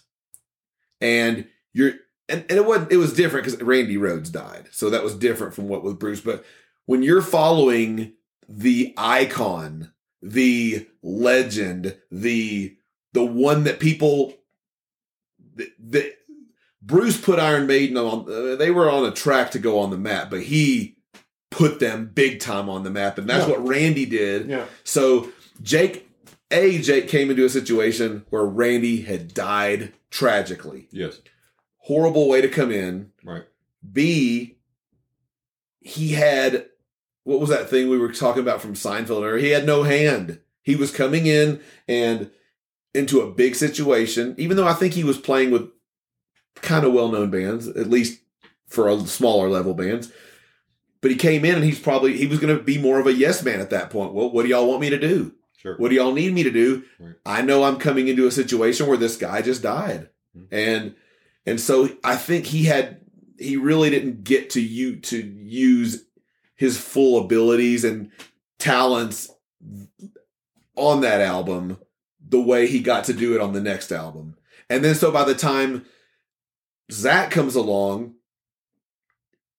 Jake has developed that to be this is the way it needs to happen again. The guitar player does need to have a lot more input and and and be allowed to stretch further, which gets I can't wait to do No Rest for the Wicked because it goes way beyond Zakk goes way beyond with solos and things that Jake or Randy got to do. Like it was almost like and they used to say when Zakk came along that he was I don't want to say this I can't remember because it's been a long time, but not like the second coming of Randy Rhoads, Mhm. but he was he reminded Ozzy a lot of Randy because of the way he played because he was a Randy disciple. He loved Randy Rhoads. And- so yes, and it's funny you know, di- with different interviews that Zakk did. Zakk acknowledged. He oh, said yeah. there there is no comparison to Randy. Saint Randy was was Yeah. was the, the pinnacle of all of us, and Zakk acknowledged it. He said, "Hey, this is how it works." Oh, yeah. Okay, and he was even I think throwing throwing in with Jake at that point. Um, and so there was there was that understanding this was the case, and and so Zakk came in and he he he had an appreciation for what Randy did. And I don't, I don't know what honestly I haven't read any interviews where Jake addressed that directly. I don't think Jake had time He may not have had time because it was so there may be some element then, of truth. yeah. There's some some element of truth to that. I wish Jake would be a little more like on the Souls and the Albums. He was a little too formulific, you know, coming in with the the slow thing and coming back. and there, I think there are different ways you can approach a solo that still makes it just as effective, and with that, without always following that that same type of thing. Having said that, what he did play was exceptional, and and just there, there's no way that I could argue with it. And so I did not like Bark at the Moon. Um, I, there were it's it's it's a hit or miss. It's a hodgepodge of, of different songs. I'm aware. So there were I'm some some really good songs, some horrible songs. This album really did make make convince me that Jake was was the guitarist that uh, really fit with Ozzy. Now, I don't know. I, I and honestly, I don't understand why Jake was he fired? Did he walk away? It, was it a, a contractual thing? I, I don't know what happened there. But it, but but Zakk came in. Yeah. And when he came in, he did awesome stuff with Ozzy as well. And so I see them as kind of like a uh, a menagerie of different types of of, of, of Yeah. art, right? One guy did it kind of this way, this guy did it, and they're all just awesome. You know, and it's just just Yeah. different grades of what you think is better than others. the whole thing with with with um, Jake getting fired. I mean, the way I've heard it is he literally had this great relationship with Sharon and all this, and then one day he just gets a call and says you're fired. It was like really, he was almost kind of like out of the blue. So, which we'll maybe we can go into that more when we do the next one. We can kind of take yeah, it that- that's definitely true. So we could explore that whole thing. Yeah, but it was it was. I'll just uh, we I know we've been going on a, a long time, um, but I'm ple- I like the album. You like the album. It's, I'm glad you. I'm glad to hear your opinions about Jake are different on this than you did last time. So, thank you for your time. I appreciate it. Anytime, and I'm here to spread the hate at any Maybe any point. maybe in another the six months we'll get no rest for the wicked in. Yeah. Look forward to it. yes, Thanks, sir. Steve. Cheers.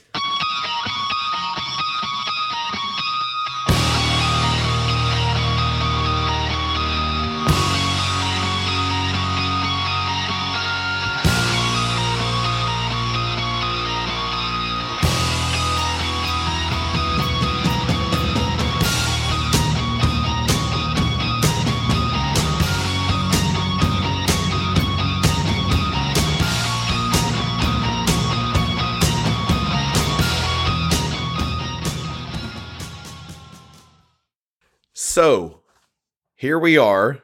It's September 5th.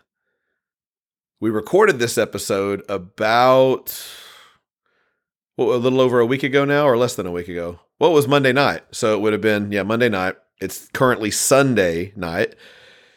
And when we recorded, we were in Colorado. We were we had to leave the next morning. So when we got to the end, we didn't end up finishing our rankings. We didn't rank the songs one through nine. And because this episode's coming out now, we're going to record it and do it because we were in a hurry. I was in a hurry. And frankly, if you just listen to all of that, you could probably understand I was sick of listening to Mark. I mean, come on. but I have Mark here with me. Um, So so, apparently you didn't learn your lesson, so here I am again. So I don't know how this you know, it's, it's, it's, um, li- like I said, every time I talk to you at the end, I always go, I'll never know why. exactly. Yes.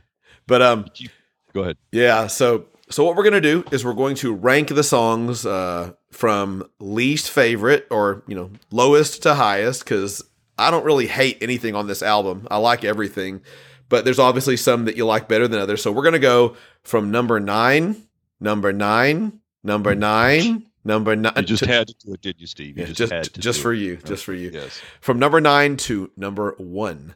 So I guess uh do you want to go first or you want me to go first? I care not. Okay. Go ahead.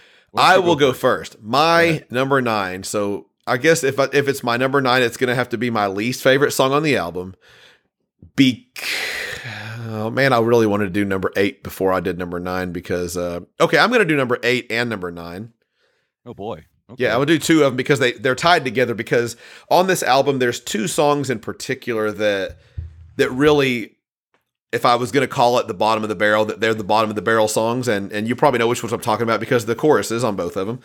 Uh-huh. So these two songs are are Never Know Why and Lightning Strikes, and I was having to put them in order, and I thought, okay, you got We Rock, Rock, Rock, and you've got Rockin' All Night, Rockin' All Night, and I was like, okay, so which one's worse? And I took a couple things into consideration. I was like, okay, one of them has a what you referred to as maybe not the exact wording, but a recycled riff Uh-huh. uh, in Lightning Strikes.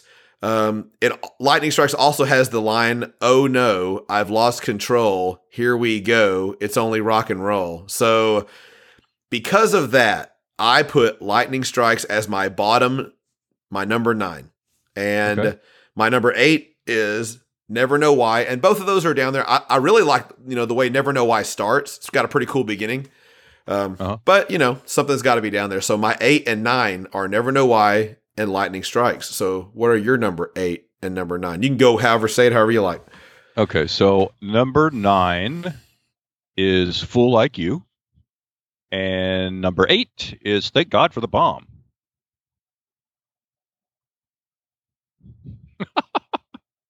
There's a long pause there as, uh, as apparently Steve is recovering from this uh, assessment.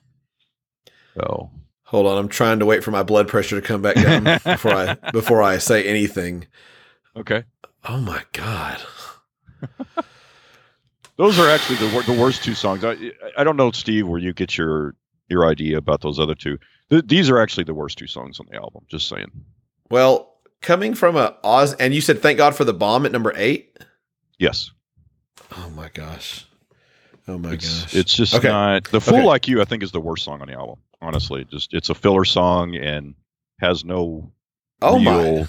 Oh There's wow. nothing in it than the song. I mean, other than the the bridge before the solo, there's Mm. really nothing in it that that it's uh, a standout for me. Thank God for the bomb is a forced song. It's like Ozzy took the lyrics and just kind of, you know, put music to it, and it was, it was more like a a phone in, I think, for Ozzy than it would be for like for the other songs on the album. And it's it's clumsy and just doesn't work. I think mostly because of the melody and Wow. uh, the, the lack of originality in the song. I would say those are the the two worst. Oh boy. Makes perfect sense, right, Steve? Yeah, I can tell Mm-hmm. that. I can tell that. I was literally thinking to myself, okay, so we'll have the same eight and nine, obviously.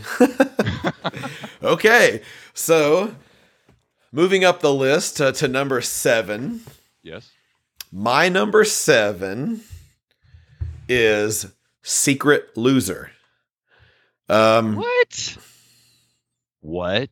yeah, Oh, exactly. you're nuts, man. You are absolutely Now, nuts. now you get to do this. You get to you get to listen to mine.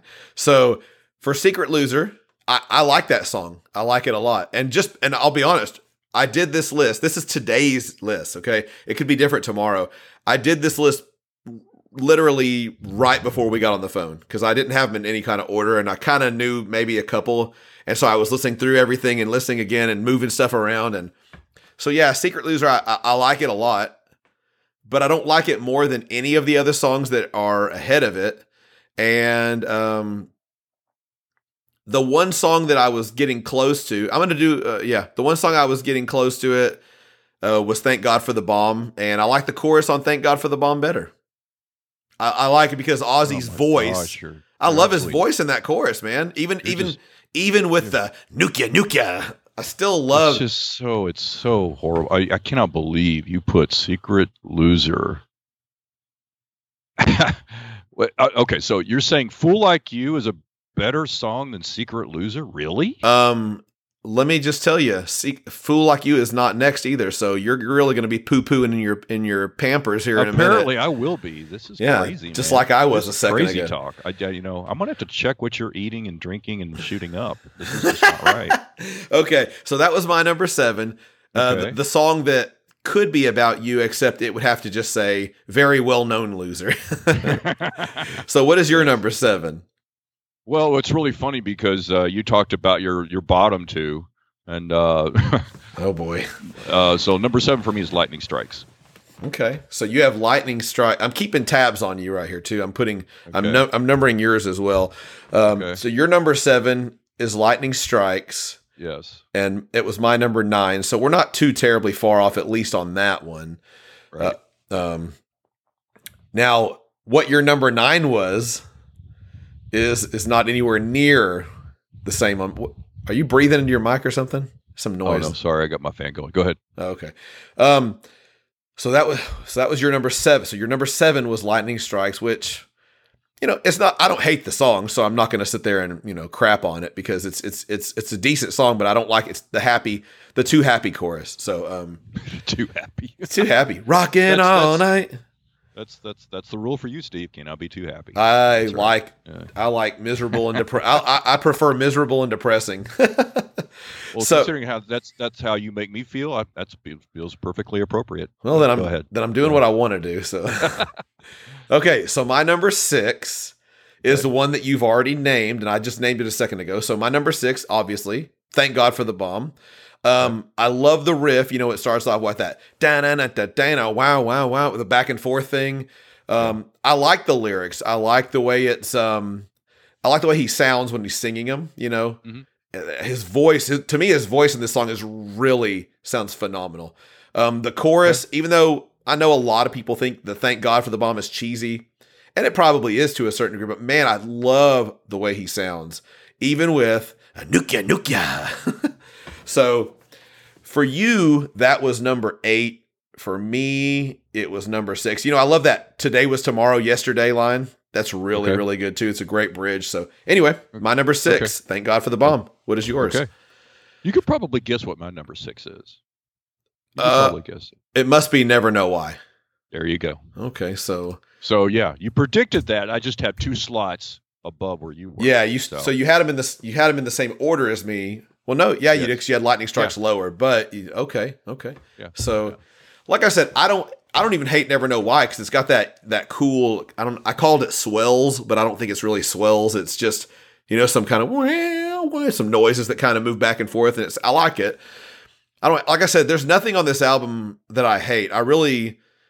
I wouldn't skip anything on this album unless I was re- if I was really pressed for time. I might would skip Lightning Strikes, but Well, I like, the- but I still like it. The sad thing is, uh, there was not a remake of No Bone Movies on this album. But I mean, I guess I can forgive it for that. But um, well, if that was the case, uh, Jake probably would have just said, "You know what? I'm not playing that crap." no, no bone movies. I, I- I've said it before. You know, I thought we were going to actually get through a, an Ozzy episode without you bringing that stuff up. I was going to call it trash, but it's an it's a Randy riff. I can't call it trash. It's a great riff. call it trash, dude. That's travesty. It's a great riff. I just don't, you know, lyrically that song is, is just terrible. And, and and you know, No Bone Movies is not a good chorus. The gang vocals on it. We've been through this, Mark. We've been through this. Yes, yes, you're still entitled to be wrong, Steve. Oh, Yes, okay. right. Okay. So my next one, okay. Oh gosh, I can't wait to hear your response on this one. My my next one is number five. Okay. So so let me. I'm going to recap. I'm going to keep recap. I'm going to recap a little bit here. So far, I've got Lightning Strikes at number nine. Okay. I've got Never Know Why at number Okay. eight. Okay. I've got Secret Loser at number seven, and I've Stupidly, yes. Okay. and I've got Thank God for the Bomb at number six. So Okay. moving up to number five. This is a song. It's a very great song. Yeah. Um, I mean, I could almost put this at number two if I wanted to, because it's just it's a everything up here to me is just killer. But it's a great song. It's very commercial. Your fans blowing again. I can hear. Um, but there's a No, there's a there's a there's a there, there was a pretty big writing discrepancy on who actually got credit for writing this song. My number five, Mark, is "Shot in the Dark," Mm, okay. meaning that "Fool Like You" is above "Shot in the Dark" too. Okay, Steve. Just- I Like just said, wanted to- I don't know. I don't know what you're taking, man. I have no idea. But uh, "Fool Like You" is a terrible song, dude. Just Dude, saying. you're crazy. You need to listen to that again. It is a. I mean, if you put "Secret Loser," Yeah, you say that's a worse song than "Fool Like You." You Dude. are a loser, man. man. The the lyrics and and for go ahead. We're not there I'm yet. just saying. I'm not. you I'm know, not to fool like. Loser's a thousand times a much better song. No, it's not. Like You. No, It it's is not. an absolutely amazing song, from the solo to the riff to everything. Secret Loser. There's Yeah, it's a great song. Yeah, but uh, "Fool Like You," no, no, definitely not. Mm. That, that's. I mean, "Fool Like You" for me is my version of No Bone Movies. I mean, it's it's like yeah, the song is just not, is not good. Okay. You know. Okay. so, So, it's that's that's yeah. So that's pretty amazing. I thought we would be more in agreement on this, but uh, Yeah. yeah, we're not we're not seeing it the same way. But go yeah, go ahead. Okay, so that was my number five. So let me let me wrap yours up real quick. Your number nine was "Fool Like You." Yes. Your number eight was "Thank God for the Bomb." Your Yep. number seven was "Lightning Strikes," and your number six was "Never Know Why." So what is Yes. your number five? Okay, before I tell you, I'm going to preface this by saying that the next five to one songs that I'm that I'm going to list out Mm-hmm. are all great songs. Yes, I agree. Um, but I have to sort of rank them the way we are suggesting here. So I'm trying to do the best I can to put them in. So I'm not. If Yeah. I give the number five as being this, doesn't mean I think it's a bad song because I don't think it's a bad song at all. Yeah. Um, but it's it's less good than the others. I, so my number five is Ultimate Sin. Wow. Your number five is Ultimate Sin. I mean, Yes. like I said, I get it. I get it because, like I said, my number nine is Lightning Strikes, and I don't hate that song. I like it. Right. I, so I, I like Ultimate Sin, but you know, Metallica inspired riff and all that. It's it's it's a good song. some I might say that. yes. Okay. Yeah. yeah.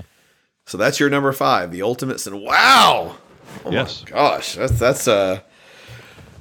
whew. well, I mean, you putting "Shot in the Dark" as low as you did, yeah, that's just I don't know. Oh. It just, just seems very wrong to me. But go ahead. okay. so, Shot in the Dark was my number five. Yeah. My number four, Mark. Yes. You'll be pleased to know Okay. It's about you. To be more specific, it is about a. Yeah, yes, Fool about fool like you. Me. Yes. So my Okay. number four is "Fool Like You," and there's been times where I, I've always liked this song, but I I listened to it earlier because I was like, you know, where am I going to rank these things?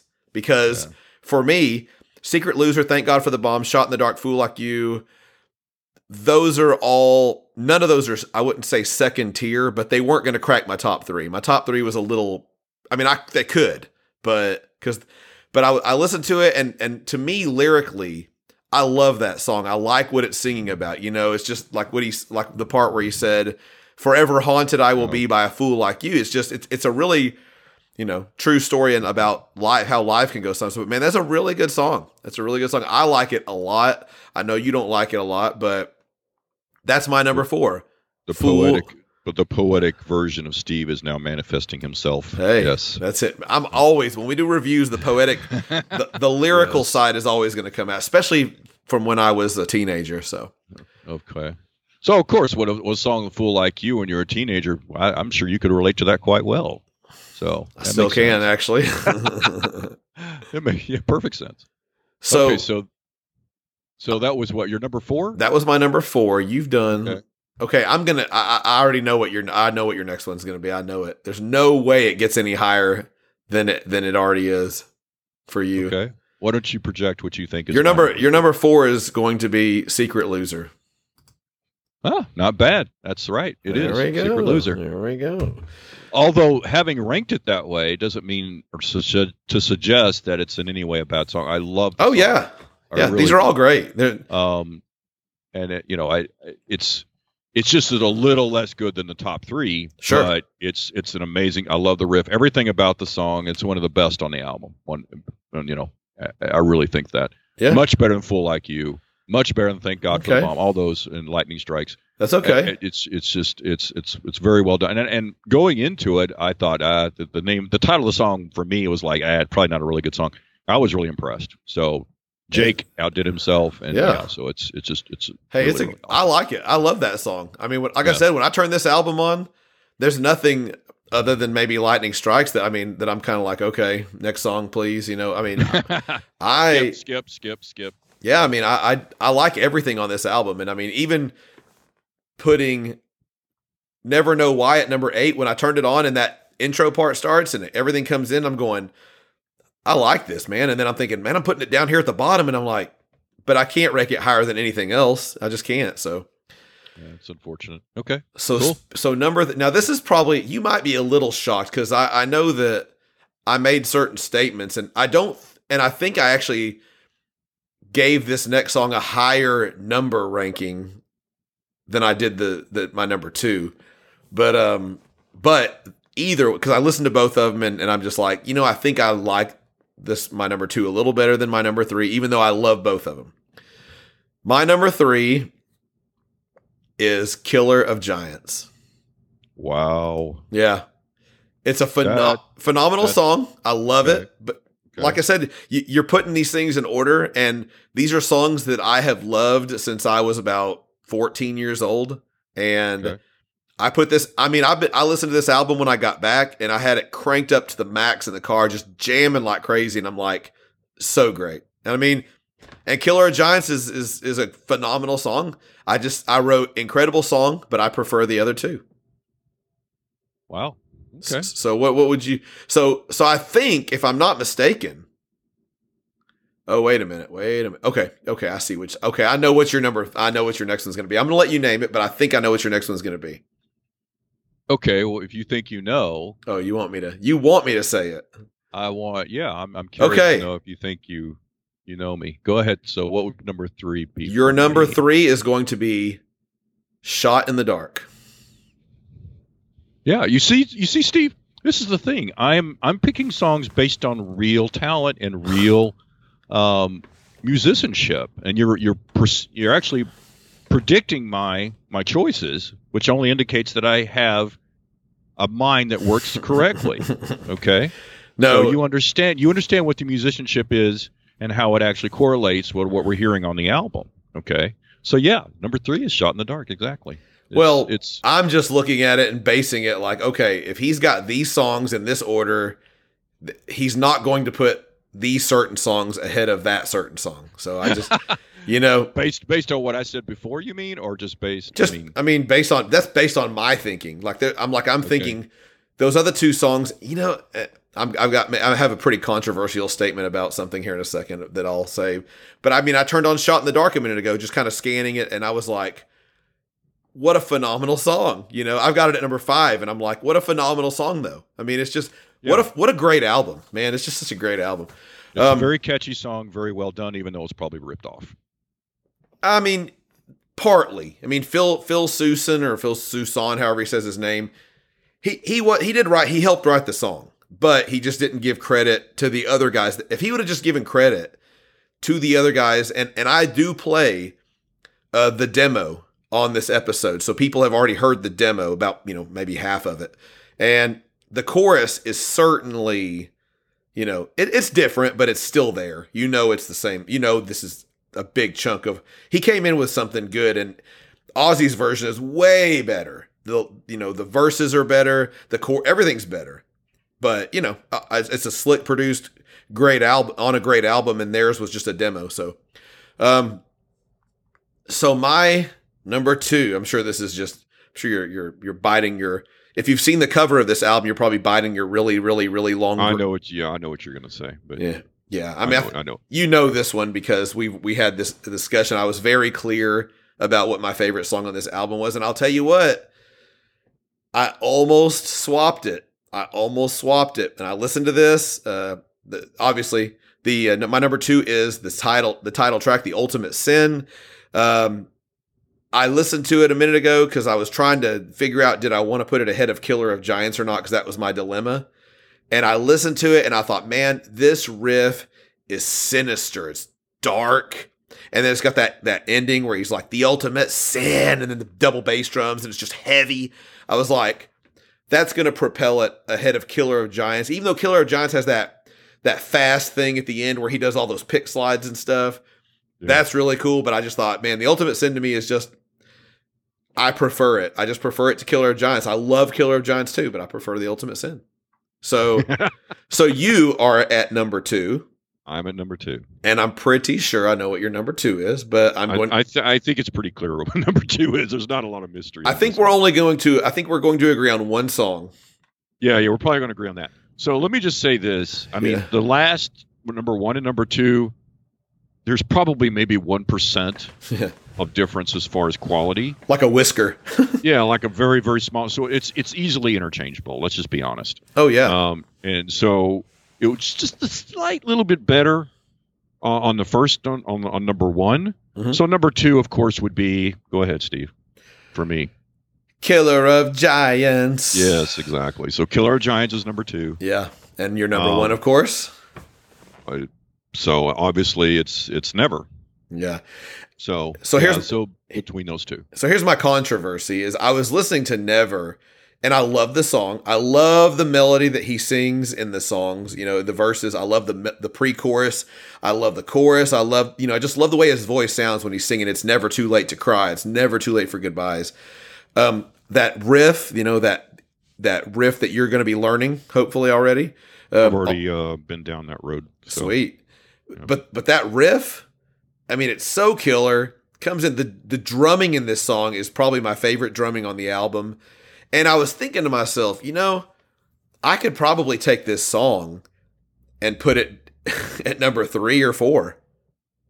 I mean, I could. There, there's to me, this album is so good. I could take that, and I know you'll think this is blasphemy. I could put it at number seven or six. You know, I could put "Thank God for the Bomb" ahead of it if I wanted, because I love all of these songs. But, but it's, but I thought it's that riff. Every time I hear that, man, it's just like you want to turn it up full blast and just air guitar like crazy. And, and, and like I said, yeah. there's all the melodies in the song, in the verses, the pre-chorus, the chorus, everything. The uh is perfect. It's just perfect stuff. Yeah, man. and I, I agree. I think that um, the, as far as musicianship and the way the song sounds, the way it's produced, uh, the way Jake is playing, Phil and Castillo, all these guys, they're all firing on all cylinders here. It's the same thing I would say. Now, Crazy Train's a much better song, okay? But I would say it's a similar thing. So Crazy Train would be an example of Randy Rhoads having the best, and everybody's firing on all cylinders. There's great writing, great uh, singing from Ozzy, all of that. It's the same thing with this song for Jake. And so it's yeah, you, it's it's the perennial I think on this album. So I, I do believe it is the best. Yeah. So we agree on that one thing.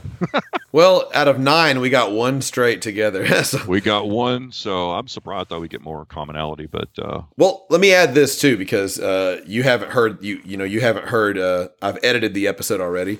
Um, I did listen to Black Magic Woman. You know that with the the da na na na na na na na na na. It's a little bit different, but it's really really really close. And it's too close. it only I didn't listen to the whole song because I just don't want to listen to you know of course all, not. Quality but- is too much for you. But go ahead. Oh, shut up. But but there's you know that, that does that dun and and I started thinking I got a black magic woman uh, dun na na na na na and I thought okay I can see how those how that kind of ties it together because I've heard the song before. You know, obviously I just hadn't heard. I just didn't remember that little intro. As soon as I heard it, I was like, okay, that's very similar. He's right, but Jake did it better. Well, it's not so much that. I mean, I've, I've I mean, how do I explain this? He now now the the note if you rip off if you rip off another artist blatantly Yeah. right it's not doesn't matter if you do it better or not who cares i mean unless you give credit right so as far as i know they never said hey we we took this riff from these guys as a joke or a parody then it would have been like okay i don't care you know it's no big deal You do know But the- which you do know who the artist whose album this was on was, right? right i understand that they have a history of this. they have a history of that Yeah. but I mean, it, at least like in the liner notes, they could say, "Yo, we did we did a little thing with Black Magic Woman. We threw it in there. Okay, no big deal, fine." But uh, if you do it and you're, it's so obvious and blatant, and yet you still don't say anything. It, that's that's where I, I I say it's not right, right? So You know, there's a possibility that that maybe Jake knew Carlos Santana, maybe, or maybe he spoke with him at some point and said, "Hey." I, I I- assume this. This is what I assume that Jake was a huge fan of Santana, obviously, and he was probably no idea. Is that true? Is that true? I have no idea. I, I, I assume it was. He took that. He Okay. he knew that. I mean, so maybe he said, "I'm gonna just kind of pay homage. Uh, uh, what's that word? Homage. I'm Yeah. gonna I'm gonna pay, pay homage to it. yeah. I'm gonna pay homage to it and and just and do it. And anybody that hears this will know it. Which you know, maybe not a 13 year old kid though. So, but th- but but that said, um, Wait a minute. Wait a minute. Hold on. So you didn't know all this time until t- recently, Till you told last me. week. yeah, You did not know that that particular intro no was a idea. rip-off of Black Magic Woman. Let me Never- just get this on on record. Yeah, you had no idea. No idea, zero idea. I mean, well, that's That why because you said it and you go, you started saying it all, all matter of fact when we talked, and you were like, I was going to know what it was, and you said what, and I just said, look, I said, I have no idea. I have, I've never heard that. Only time I've ever heard that before in my life uh, that I realized. I didn't realize that it. Because the thing is when you listen to Black Magic Woman, at least at the intro, because I didn't, I listened to the intro because I was just trying to get a clip of it, and in the intro, you hear it, it repeats like two times, and it's it's kind of subtle. It's not like way up high in the mix like it is on this album. And I heard it two times, and then next thing you know, his guitar comes in on top of it, and you really can't hear it much anymore, even though it's still there. So I don't know if it if it is it I don't know if it's predominant later in the song or not.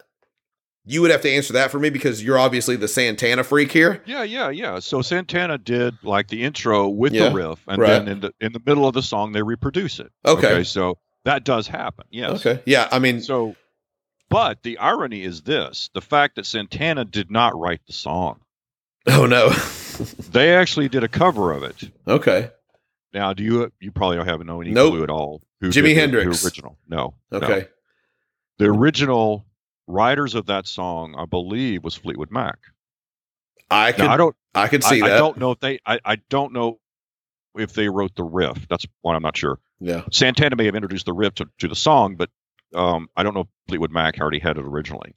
Right. So that that's I'm sure I'm sure of that. But even so, J.K. Lee may be a, a huge Santana fan, and he threw it in there as a joke. I, I, I you know, who knows? or maybe he's a Fleetwood Mac fan. yeah, maybe so. But you know, it's just weird because it's it's ob- it's what's phenomenal to me is you had no idea. that that Well, how, was- how would I? I mean, that, that, that, that- that's that's shocking to me. Being the music fan that you are, right, and being aware of what you are in music, it, it was surprising to me that you did not know what that was. well, that's um, not that's not my realm of of that's not my sphere of music that I listen to either. So so okay, like this. Okay, recently, um, as people know, I do uh, deep dives into other bands at times just to see if I'll like any of their music or whatever. Sure. So I um had been listening to the two albums by the Damn Yankees a lot. And there's a song on um the first album called Rock City. And it has a certain riff at the beginning of it that I've known since 1989 or 90 whenever that album came out as the riff to Rock City. And because I was listening to so much damn Yankees, I decided that I was going to deep dive. I'm gonna I'm gonna listen to some Night Ranger. Um, I'm gonna listen to some Ted Nugent. Uh, I've heard enough Styx to know that they're not really my thing. So I thought I'm gonna listen to some Night Ranger though, because I've heard. I listened to a podcast with Jack Blades, and they were talking about the first album, and so I said, you know, I'm gonna listen to that album, and I'm gonna listen to some Ted Nugent too. So I downloaded, you know, I didn't really care. The Night Ranger stuff was just a little too, I don't know, whatever. I just didn't care for it. But I listened to the first few Ted Nugent's albums, Ted Nugent albums, and I'm thinking the song was called Just What the Doctor Ordered. And I was like, that's the same, real, real close, same chord progression. And just because I'm a stickler for this kind of thing, right about now, you're going to hear the riff to Rock City, and then you're going to hear the riff to If It's Just What the Doctor Ordered, you'll hear that. So, but because I've never went back, Santana doesn't really interest me. So I've never, I hadn't, I would have never went back and listened to them. I've never liked anything by them enough to go, oh, I got to go and listen. And granted, Black Magic Woman is a staple on classic rock radio, you know? Yeah, but see, that's the thing because when I first started getting into rock and roll, I listened to that to exactly that. I listened to classic rock radio, Mhm. so all the basic, you know, uh, classic rock bands. I was familiar with Lynyrd Skynyrd, Santana, you know, Fleetwood Mac. All these bands I had familiarity with, Yeah. and and, and maybe I didn't get in necessarily to the songs at the time, I, the artists rather at the time, but I knew I was familiar with some of their material because of their hits. Mhm. So that that's you know that that that's really the origin of, of how this thing came about. Yeah. Um, but San, the, the Santana song is phenomenal. It's just it's a great song. Yeah. And It's just, yeah. particularly toward the end, you know, where they do the solo and all of that. Um, and the riff is just yeah, it's a really really good song. But yeah, anyway, I've never heard yeah. it. But I mean, I'm, but like I said, I, like I said, I've heard it, but it's not something that I would have paid that much attention to when it came on classic rock radio because I'd just be like, okay, Santana's on. I'm I'm not going to be cranking it up and and like I said that that little piece at the very beginning is not loud in the mix the way it is on Fool Like You. You know, when you turn on Fool Like You, it's I mean it's really loud. I mean you and like I said, there's no way that'd be like if you took okay, not that anyone not that this would probably ever happen, and I don't know the song by Kid Rock. I don't know what it's called, but there's a song that Kid Rock has where the intro to the song is basically Sad But True by Metallica and then when he gets to a certain part, I guess he starts singing his own lyrics and he uses the music, but I guess he must have had obviously paid for it. But there, there could be somebody out there that doesn't have any idea that "Sad but True" is a Metallica song, and they just think that it's a uh, uh, Kid Rock song, you know?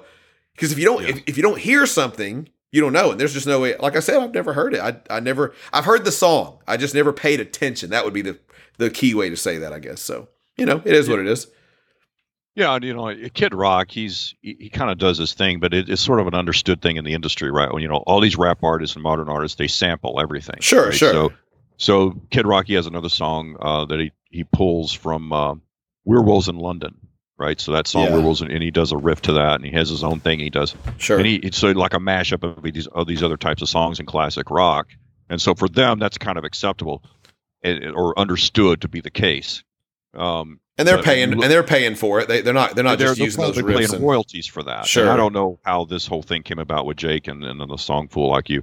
Um, I mean, so- I've I've ne- I've read about this album, and I've read, I've never heard that anywhere.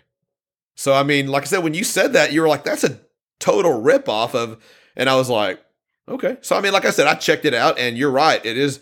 I mean, it's definitely a borrowed riff from it, and I, I like I like what I like the way it sounds here. I like what they did with it, and but like I said, never heard it. incredible. Okay, And and I'll I can also say this: I'll never hear it again from Santana, probably, unless it's on the radio and I happen to have it on classic rock, which I don't really ever listen to the radio. So so that probably won't happen again. So okay. but- so you're done. Your experience with it is over. yeah, it's over. It's over. So Yeah. with that, with that, we've given our rankings and we're we're kind of rambling on. This is already going to be a really long episode. So um, I am going to bid you adieu and just just so we're clear. I couldn't give a damn or two about a fool like you. And you know what? I would not have it any other way. Exactly. so hey, thank you again for coming back and finishing this up. I appreciate it, man. No problem. All right. Anytime. Thanks, man. All right. Yeah. Bye.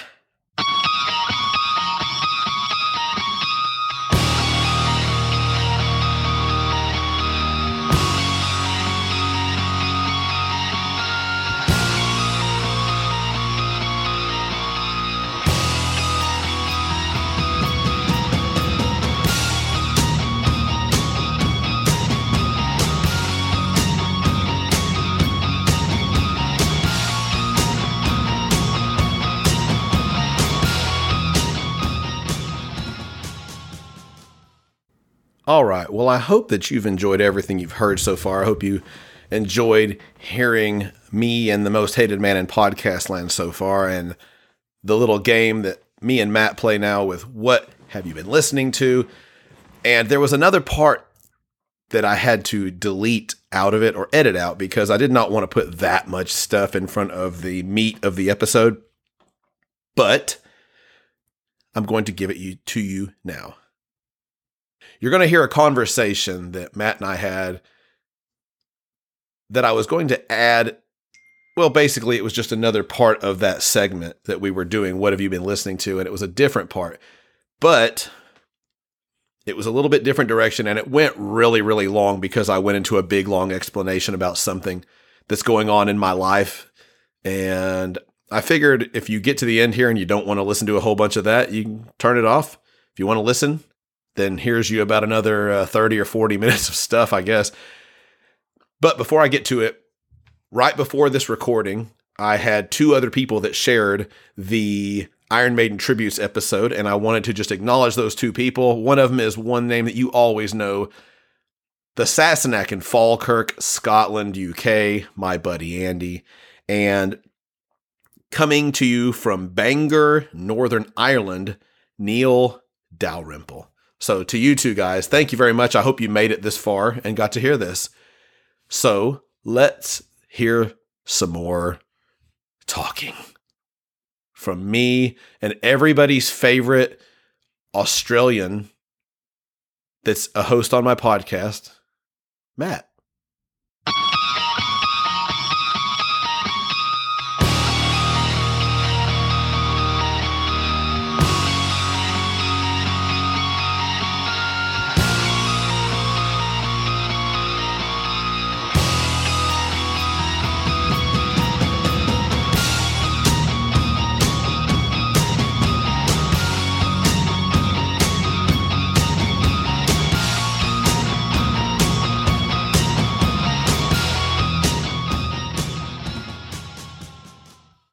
But now I want to go to our an- another segment we're going to do, and and um this is not a segment I would normally do because I rarely ever watch anything. I don't watch TV hardly at all. Most of my extra time, I'm either trying to spend a little bit with my family or I work on my podcast. So, but um, I guess I can say that this on my podcast. Uh, let's see. Today we're recording is Sunday, and on Wednesday, Wednesday, my son wasn't feeling good on probably Monday of last week. On Tuesday, Tuesday night at like 10 p.m., he comes in our bedroom and he's like, I just don't feel good. I might have COVID. so we're like, okay, well, why did you wait till 10 o'clock at night after you've been hanging out with your friends all day? You know, which is that's why, because he wanted to hang out with his friends. I get it. Yeah. But you know, he's a kid. You know, we all do stupid things when we're kids. So, so uh, we're like, okay, well, my wife's like, okay, we'll take him in the morning and get him tested. You know, I go to work, so I get up, I go to work. I started work at nine a.m. and I I drive a truck, you know, a big eighteen wheeler truck, you know, a tractor trailer type of deal. So I get to my job, and I, you know, I. Uh, I work for a very large company, so I go into the dispatch office. I get the keys for my truck. I go out to my truck. I, you know, we do a little what they call a pre-trip. You check the tires, you check the engine. You know, you just, very basic because I don't know anything. I'm really stupid about it. I just know how to check the oil. I know how to do the things they tell me. So I get that. I'm sitting in my truck, and I get a text message from my wife uh, that my son tested positive for COVID, and I'm going, okay what do I do now? You know, I, so I call one of my boss. I call one. You know, we have many supervisors. So I call one of my supervisors that I normally would deal with, and I said, "Hey, my son tested positive co- with COVID. What do I do? Do I need to work the rest of the day? Do I need to go home? What, ha- what happens? I have no idea." She says, "Well, uh, I believe that you're going to need to go home because you know you live with your son." You know, and I say, "Yeah." But she says, I think you get paid. You get you get two weeks paid off. You know, though, because you don't have no. You know, because COVID is such a new thing, and it's it's being handled totally differently than anything that's come along. Because it's it is totally different than anything that's come along in a long time, right?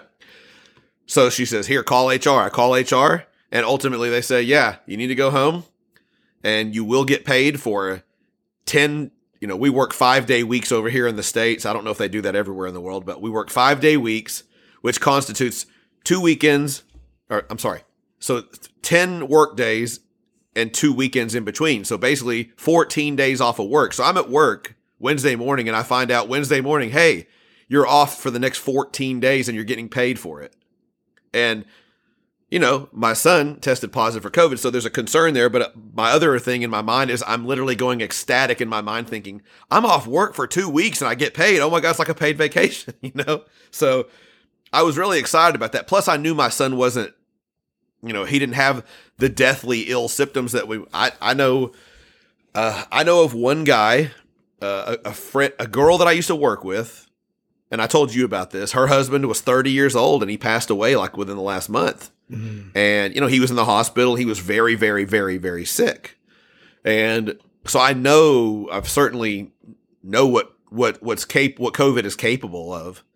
But I also knew how my son was acting the day before and, and how he was that morning. And so I came, you know, I, I go in there and I turn my, my truck keys in and I go home. And, um, so that was Wednesday morning.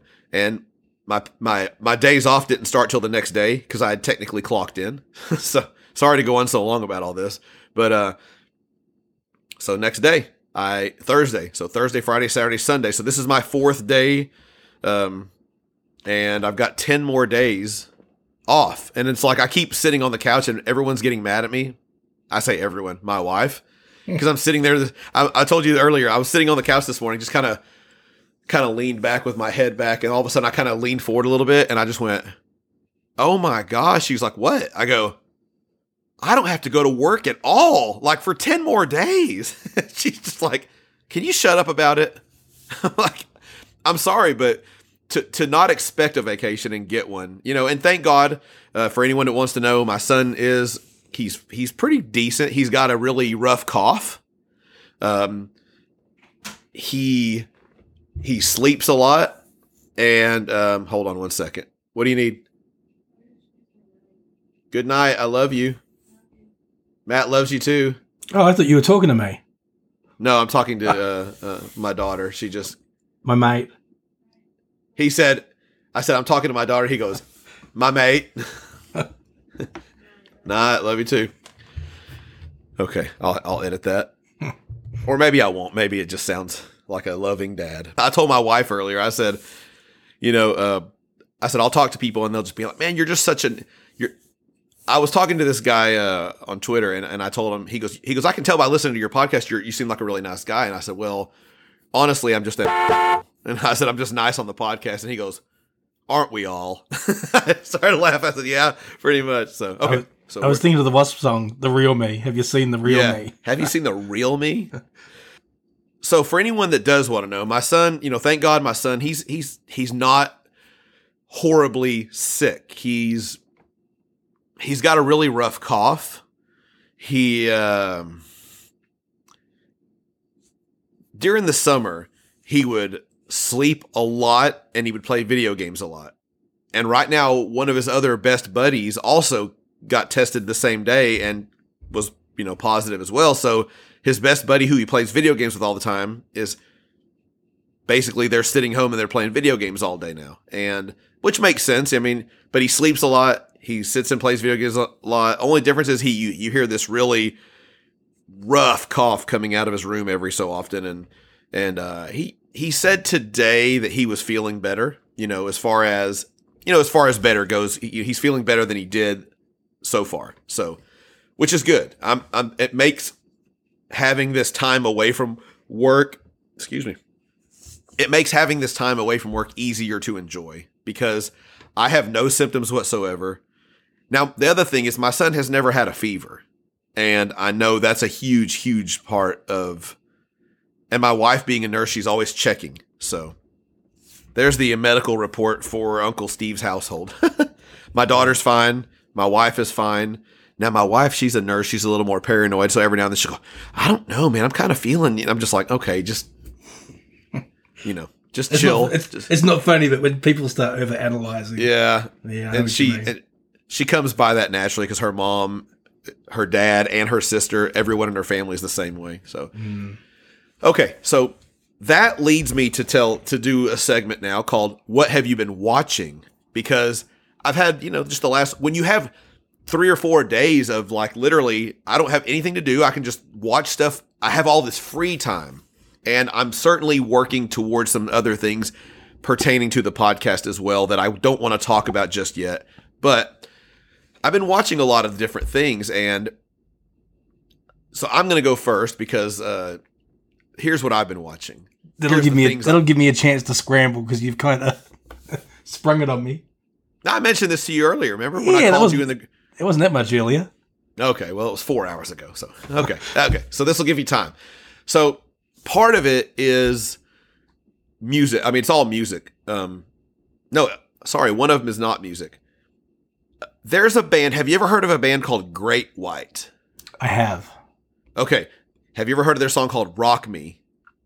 Uh, the only one I can think of is "Once Bitten." I don't, that's not even their Okay. song, is it? Yeah, yeah. That, that's a, that that came. This song came on an album before. It's a, one of their biggest hit songs. It's a lot better than Once Bitten. That song's terrible. I hate Well, it. keep, But- keep in mind when they were probably big here, I was still in Australia and no one would have heard of them. It'd be very Mm-hmm. True. small. Yeah, that's what. Yeah, it was 80s. We're talking mid 80s, 87, 86. Pre pre-internet. Yeah, so they had this song called Rock Me. It's a really, really popular, it's a really good song. Their- lead singer, I'm not a Led Zeppelin fan per se. I don't hate him, but I've never gotten into him real big. I mean, my parents, huge Led Zeppelin fans.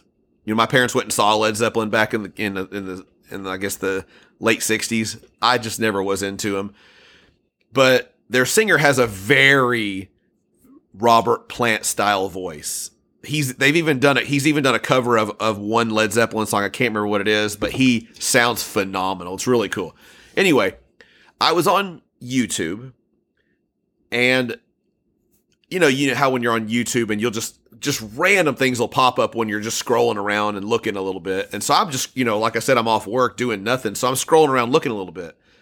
and I find Rock Me with the current singer of Great White, whose name is Mitch Malloy. I don't really know much at all about Mitch Malloy, although he looks like he should be in an 80s hair metal band, kind of. When you see a pic, he's got these long, incredibly cool looking long hair, bl- blonde, curly. He's got really cool hair. Um, and he's, he, I believe at one point he was being considered to be the vocalist in Van Halen. I uh-huh. believe that him and Eddie Van Halen worked on stuff together at one point. That's, but I don't know really what he's ever done. I don't know much about the guy. But anyway, I decided, well, I wonder what this guy sounds like with Great White because I like that song. I like that song okay, but you know how sometimes you'll turn on stuff you don't even care about just to see. So I was being nosy and I said, let me listen to it.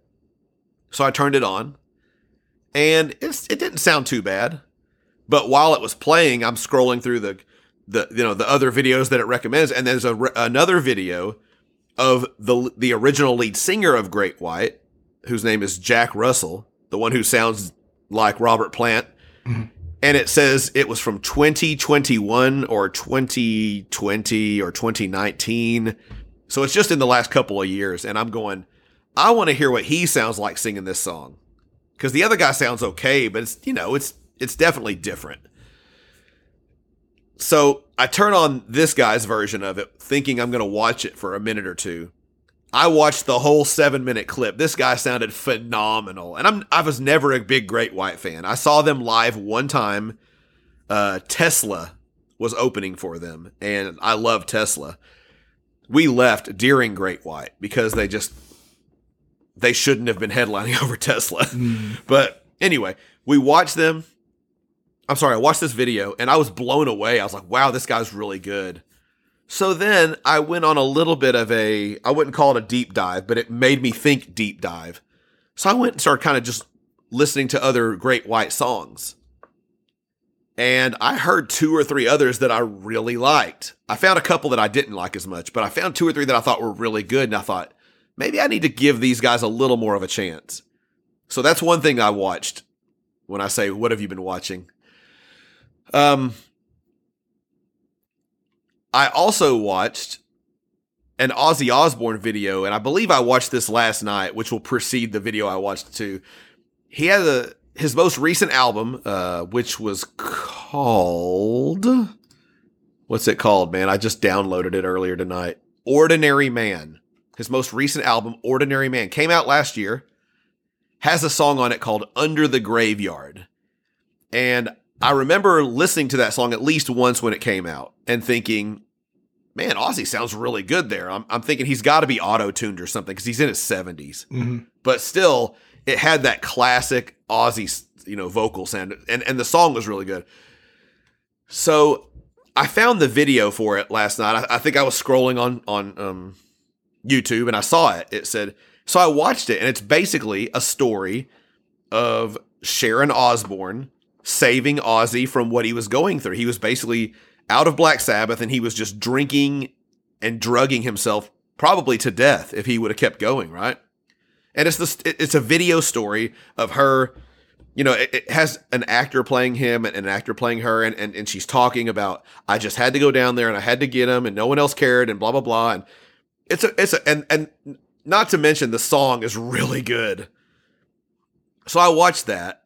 Then after that, I watched uh something called Ozzy. It was Ozzy Osbourne biography, and I think it said the nine lives of Ozzy Osbourne or something like that. Oh, I It's saw hour- it recently. Yeah, that was that was good. Yeah, I watched it and it was really good. It's very and like I I I know we talked uh, before. I hate to say off air because it makes it sound like we're on the radio or something, but off air, off mic, whatever, off recording, we were talking about it, and I was telling you a huge difference between like I've never watched the full live after death, you know, concert. Yeah, no Gasp. gasp. I've listened to the album thousands of times. Have you really? Have you really listened to it thousands of times? let's let's go let's go with let's go with I probably listened to it a lot of times. So probably more than five, probably more than ten. I, I I couldn't even tell you. That was the very first Iron Maiden I owned. So I know I've listened to it a lot. I hate when people go, "Oh yeah, I've listened to that a thousand times." I ran across a guy the other day that said he listens. I could swear he told me he listens to that album every day, and I was like, "E- "Every day." I used to do that when I was in my teens. I would go to sleep with that. But he's talking. He's talking every day or every week since the '80s. Uh, yeah, I didn't do that. That's incredible. But anyway, anyway. So a video like like Live After Death, you turn it on, and from what I understand, it's just a concert from start to finish. Now you know how uh, Flight Six Six Six. Can I Six Six. can I correct you there for a moment? You said Yes. it's just a concert. Okay, Can I correct you and say it's a little more than just a concert? please do. It's one of the greatest concerts I'd ever seen. I'd ever not seen, but was lucky enough to see on video. I used to sit there and watch it every day after school. So I, I think it's a little more than just a concert. Okay, Sorry, it's sorry, a go on. It, I got you, I, and I'm not downplaying it. I, I still, we were a few of us were chatting on Twitter the other day about, like, I went and saw that cover band that we discussed last week, and there were certain parts of when they were playing Maiden songs where I was singing, you know, the lines that Bruce sings on Live After Death Hmm. at their concert. Still, you know, it's just it's that ingrained in you. It's the most quotable live Iron Maiden album, but it's a concert. You didn't. You didn't ask Here we to go. scream for you Long Beach in Texas, did did you? No, I didn't. I didn't. But let me. Ref- I'm going to say. I'm, I'm going to say it again. It's just a concert as far as it, it starts with them coming on stage and they finish playing. There's no clips of the band talking about anything in between. Correct. Correct. So when I watch a video like another one I'm going to talk about here, there's there's I like a, a video that's a little more interspersed with other things. You know, it's like you just I would rather listen to a live album than sit there and watch them play the whole live album. I guess and like. So I wa- anyway, I watched that Ozzy biopic, and you know Ozzy's very interesting because of the drama. If it was an Iron Maiden biopic that I'd never seen and it was professionally done with interviews with Ozzy, you know that thing had interviews with Ozzy, Bill Ward, Tony Iommi from Black Sabbath, um, uh, Rudy Sarzo, his bassist. You know when he was touring with Randy Rhoads, just a lot of different people. Uh, obviously Sharon, and it was just very interesting. And you said you watched it too, so another one I watched was I think it's it's just damn Yankees don't tread video. It's it's a VHS. It's a live concert, but it's interspersed with them being at radio stations and talking about the different members of the band and describing the different members. So it's it's really entertaining compared to watching just 90 or 100 minutes of of music of concert. And not that I don't like the music. I've listened to Live After Death. I've listened to Rock in Rio. I I have seen Flight 666 one time.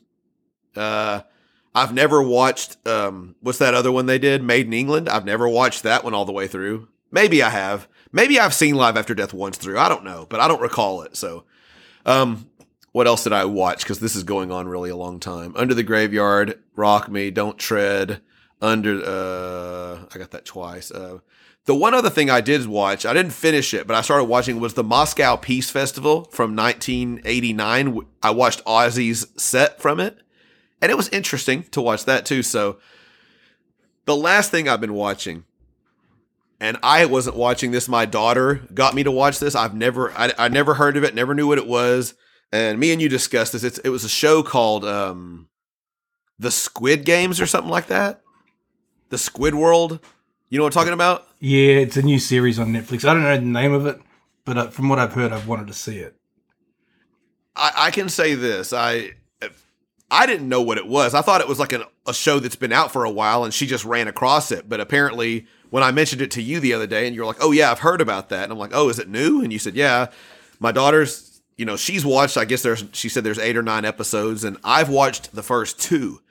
I wasn't interested at all until some seriously dramatic stuff started happening in the first episode and I, it reminded me of watching something along the lines of the Twilight Zone, and you know, although much more new and much more graphic, or like Black Mirror, which has a very twilight. It, it's like stuff you just don't expect, and I just don't watch TV much, but. I was really interested in watching that. I- It was very interesting to me. I've been wanting to watch another episode the last couple days, but she's never come and said, "Hey, let's watch another one." So, so what have you been watching, Matt? Well, I haven't been on a vacation for the last week. Uh, So I've all I've done is just binge watched a, a bit of commercial TV, and the flavor of the month has been nothing exciting. Uh, I like watching Shark Tank though. uh, like all the little businesses getting off the ground. So I've been Okay. watching that. And but whatever that show was that you mentioned that we can't think of the name of. Um, The Oz, the but, um, Ozzy bio?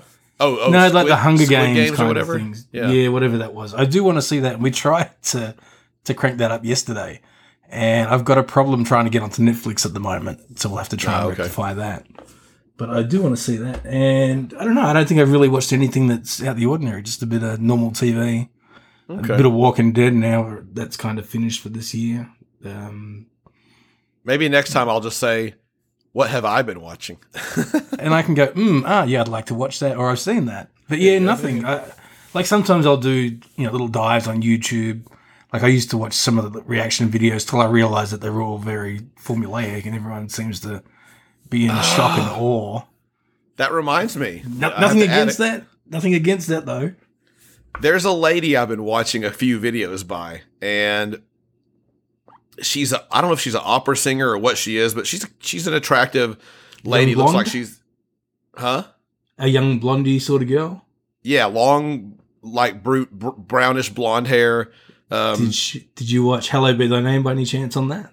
No, but I think she's done that. I, I watched her do uh, Painkiller. I watched her do by Priest. I watched her do Victim of Changes by Judas Priest. Um, I watched her do. I started watching. What was it? And I think I started watching "Hallowed Be Thy Name," but it was a live version, and I was like, I don't want to Yeah. try. You know, I'm like that. That that really does it no justice because she's trying to listen to him sing at 90 miles an hour faster than he's supposed to, and And that was the Somewhere Back in Time version. Now, if she had done the Beast on the Road version, that would have been very different because that's Yeah, that would have been better. awesome. but it's like she's watching video. So, but I did watch uh, one other one yesterday, and it was a live version, which I thought was going to suck because it was live, but it was a live version, and I don't know if you know this guy of King Diamond doing a song called "Sleepless Nights," and I was pretty big into King Diamond uh, back in the late '80s, and so it was kind of cool just to see her reaction to it. And she doesn't really it's not the fact that the way she justifies it or reacts it's how she talks about how they're singing Yeah. and how they emphasize, like especially with like when she did rob halford she emphasized oh he's like he's really putting certain he's pushing harder on certain vowels and certain points. And and it was really interesting to hear. I mean it wasn't oh well i like this because even one part she's like i don't know if i like his voice but I really admire what he's doing with it. And I thought, that's cool. That's good enough for me. I just thought it was interesting. I wasn't expecting to like it. Yeah, so the Hallowed Be Thy Name when she was talking about like Bruce's stance and how you get your extra power from you know, mm-hmm. down within his chest and stuff like that. So yeah, it was interesting. I, I do know what you're talking about. yeah, yeah.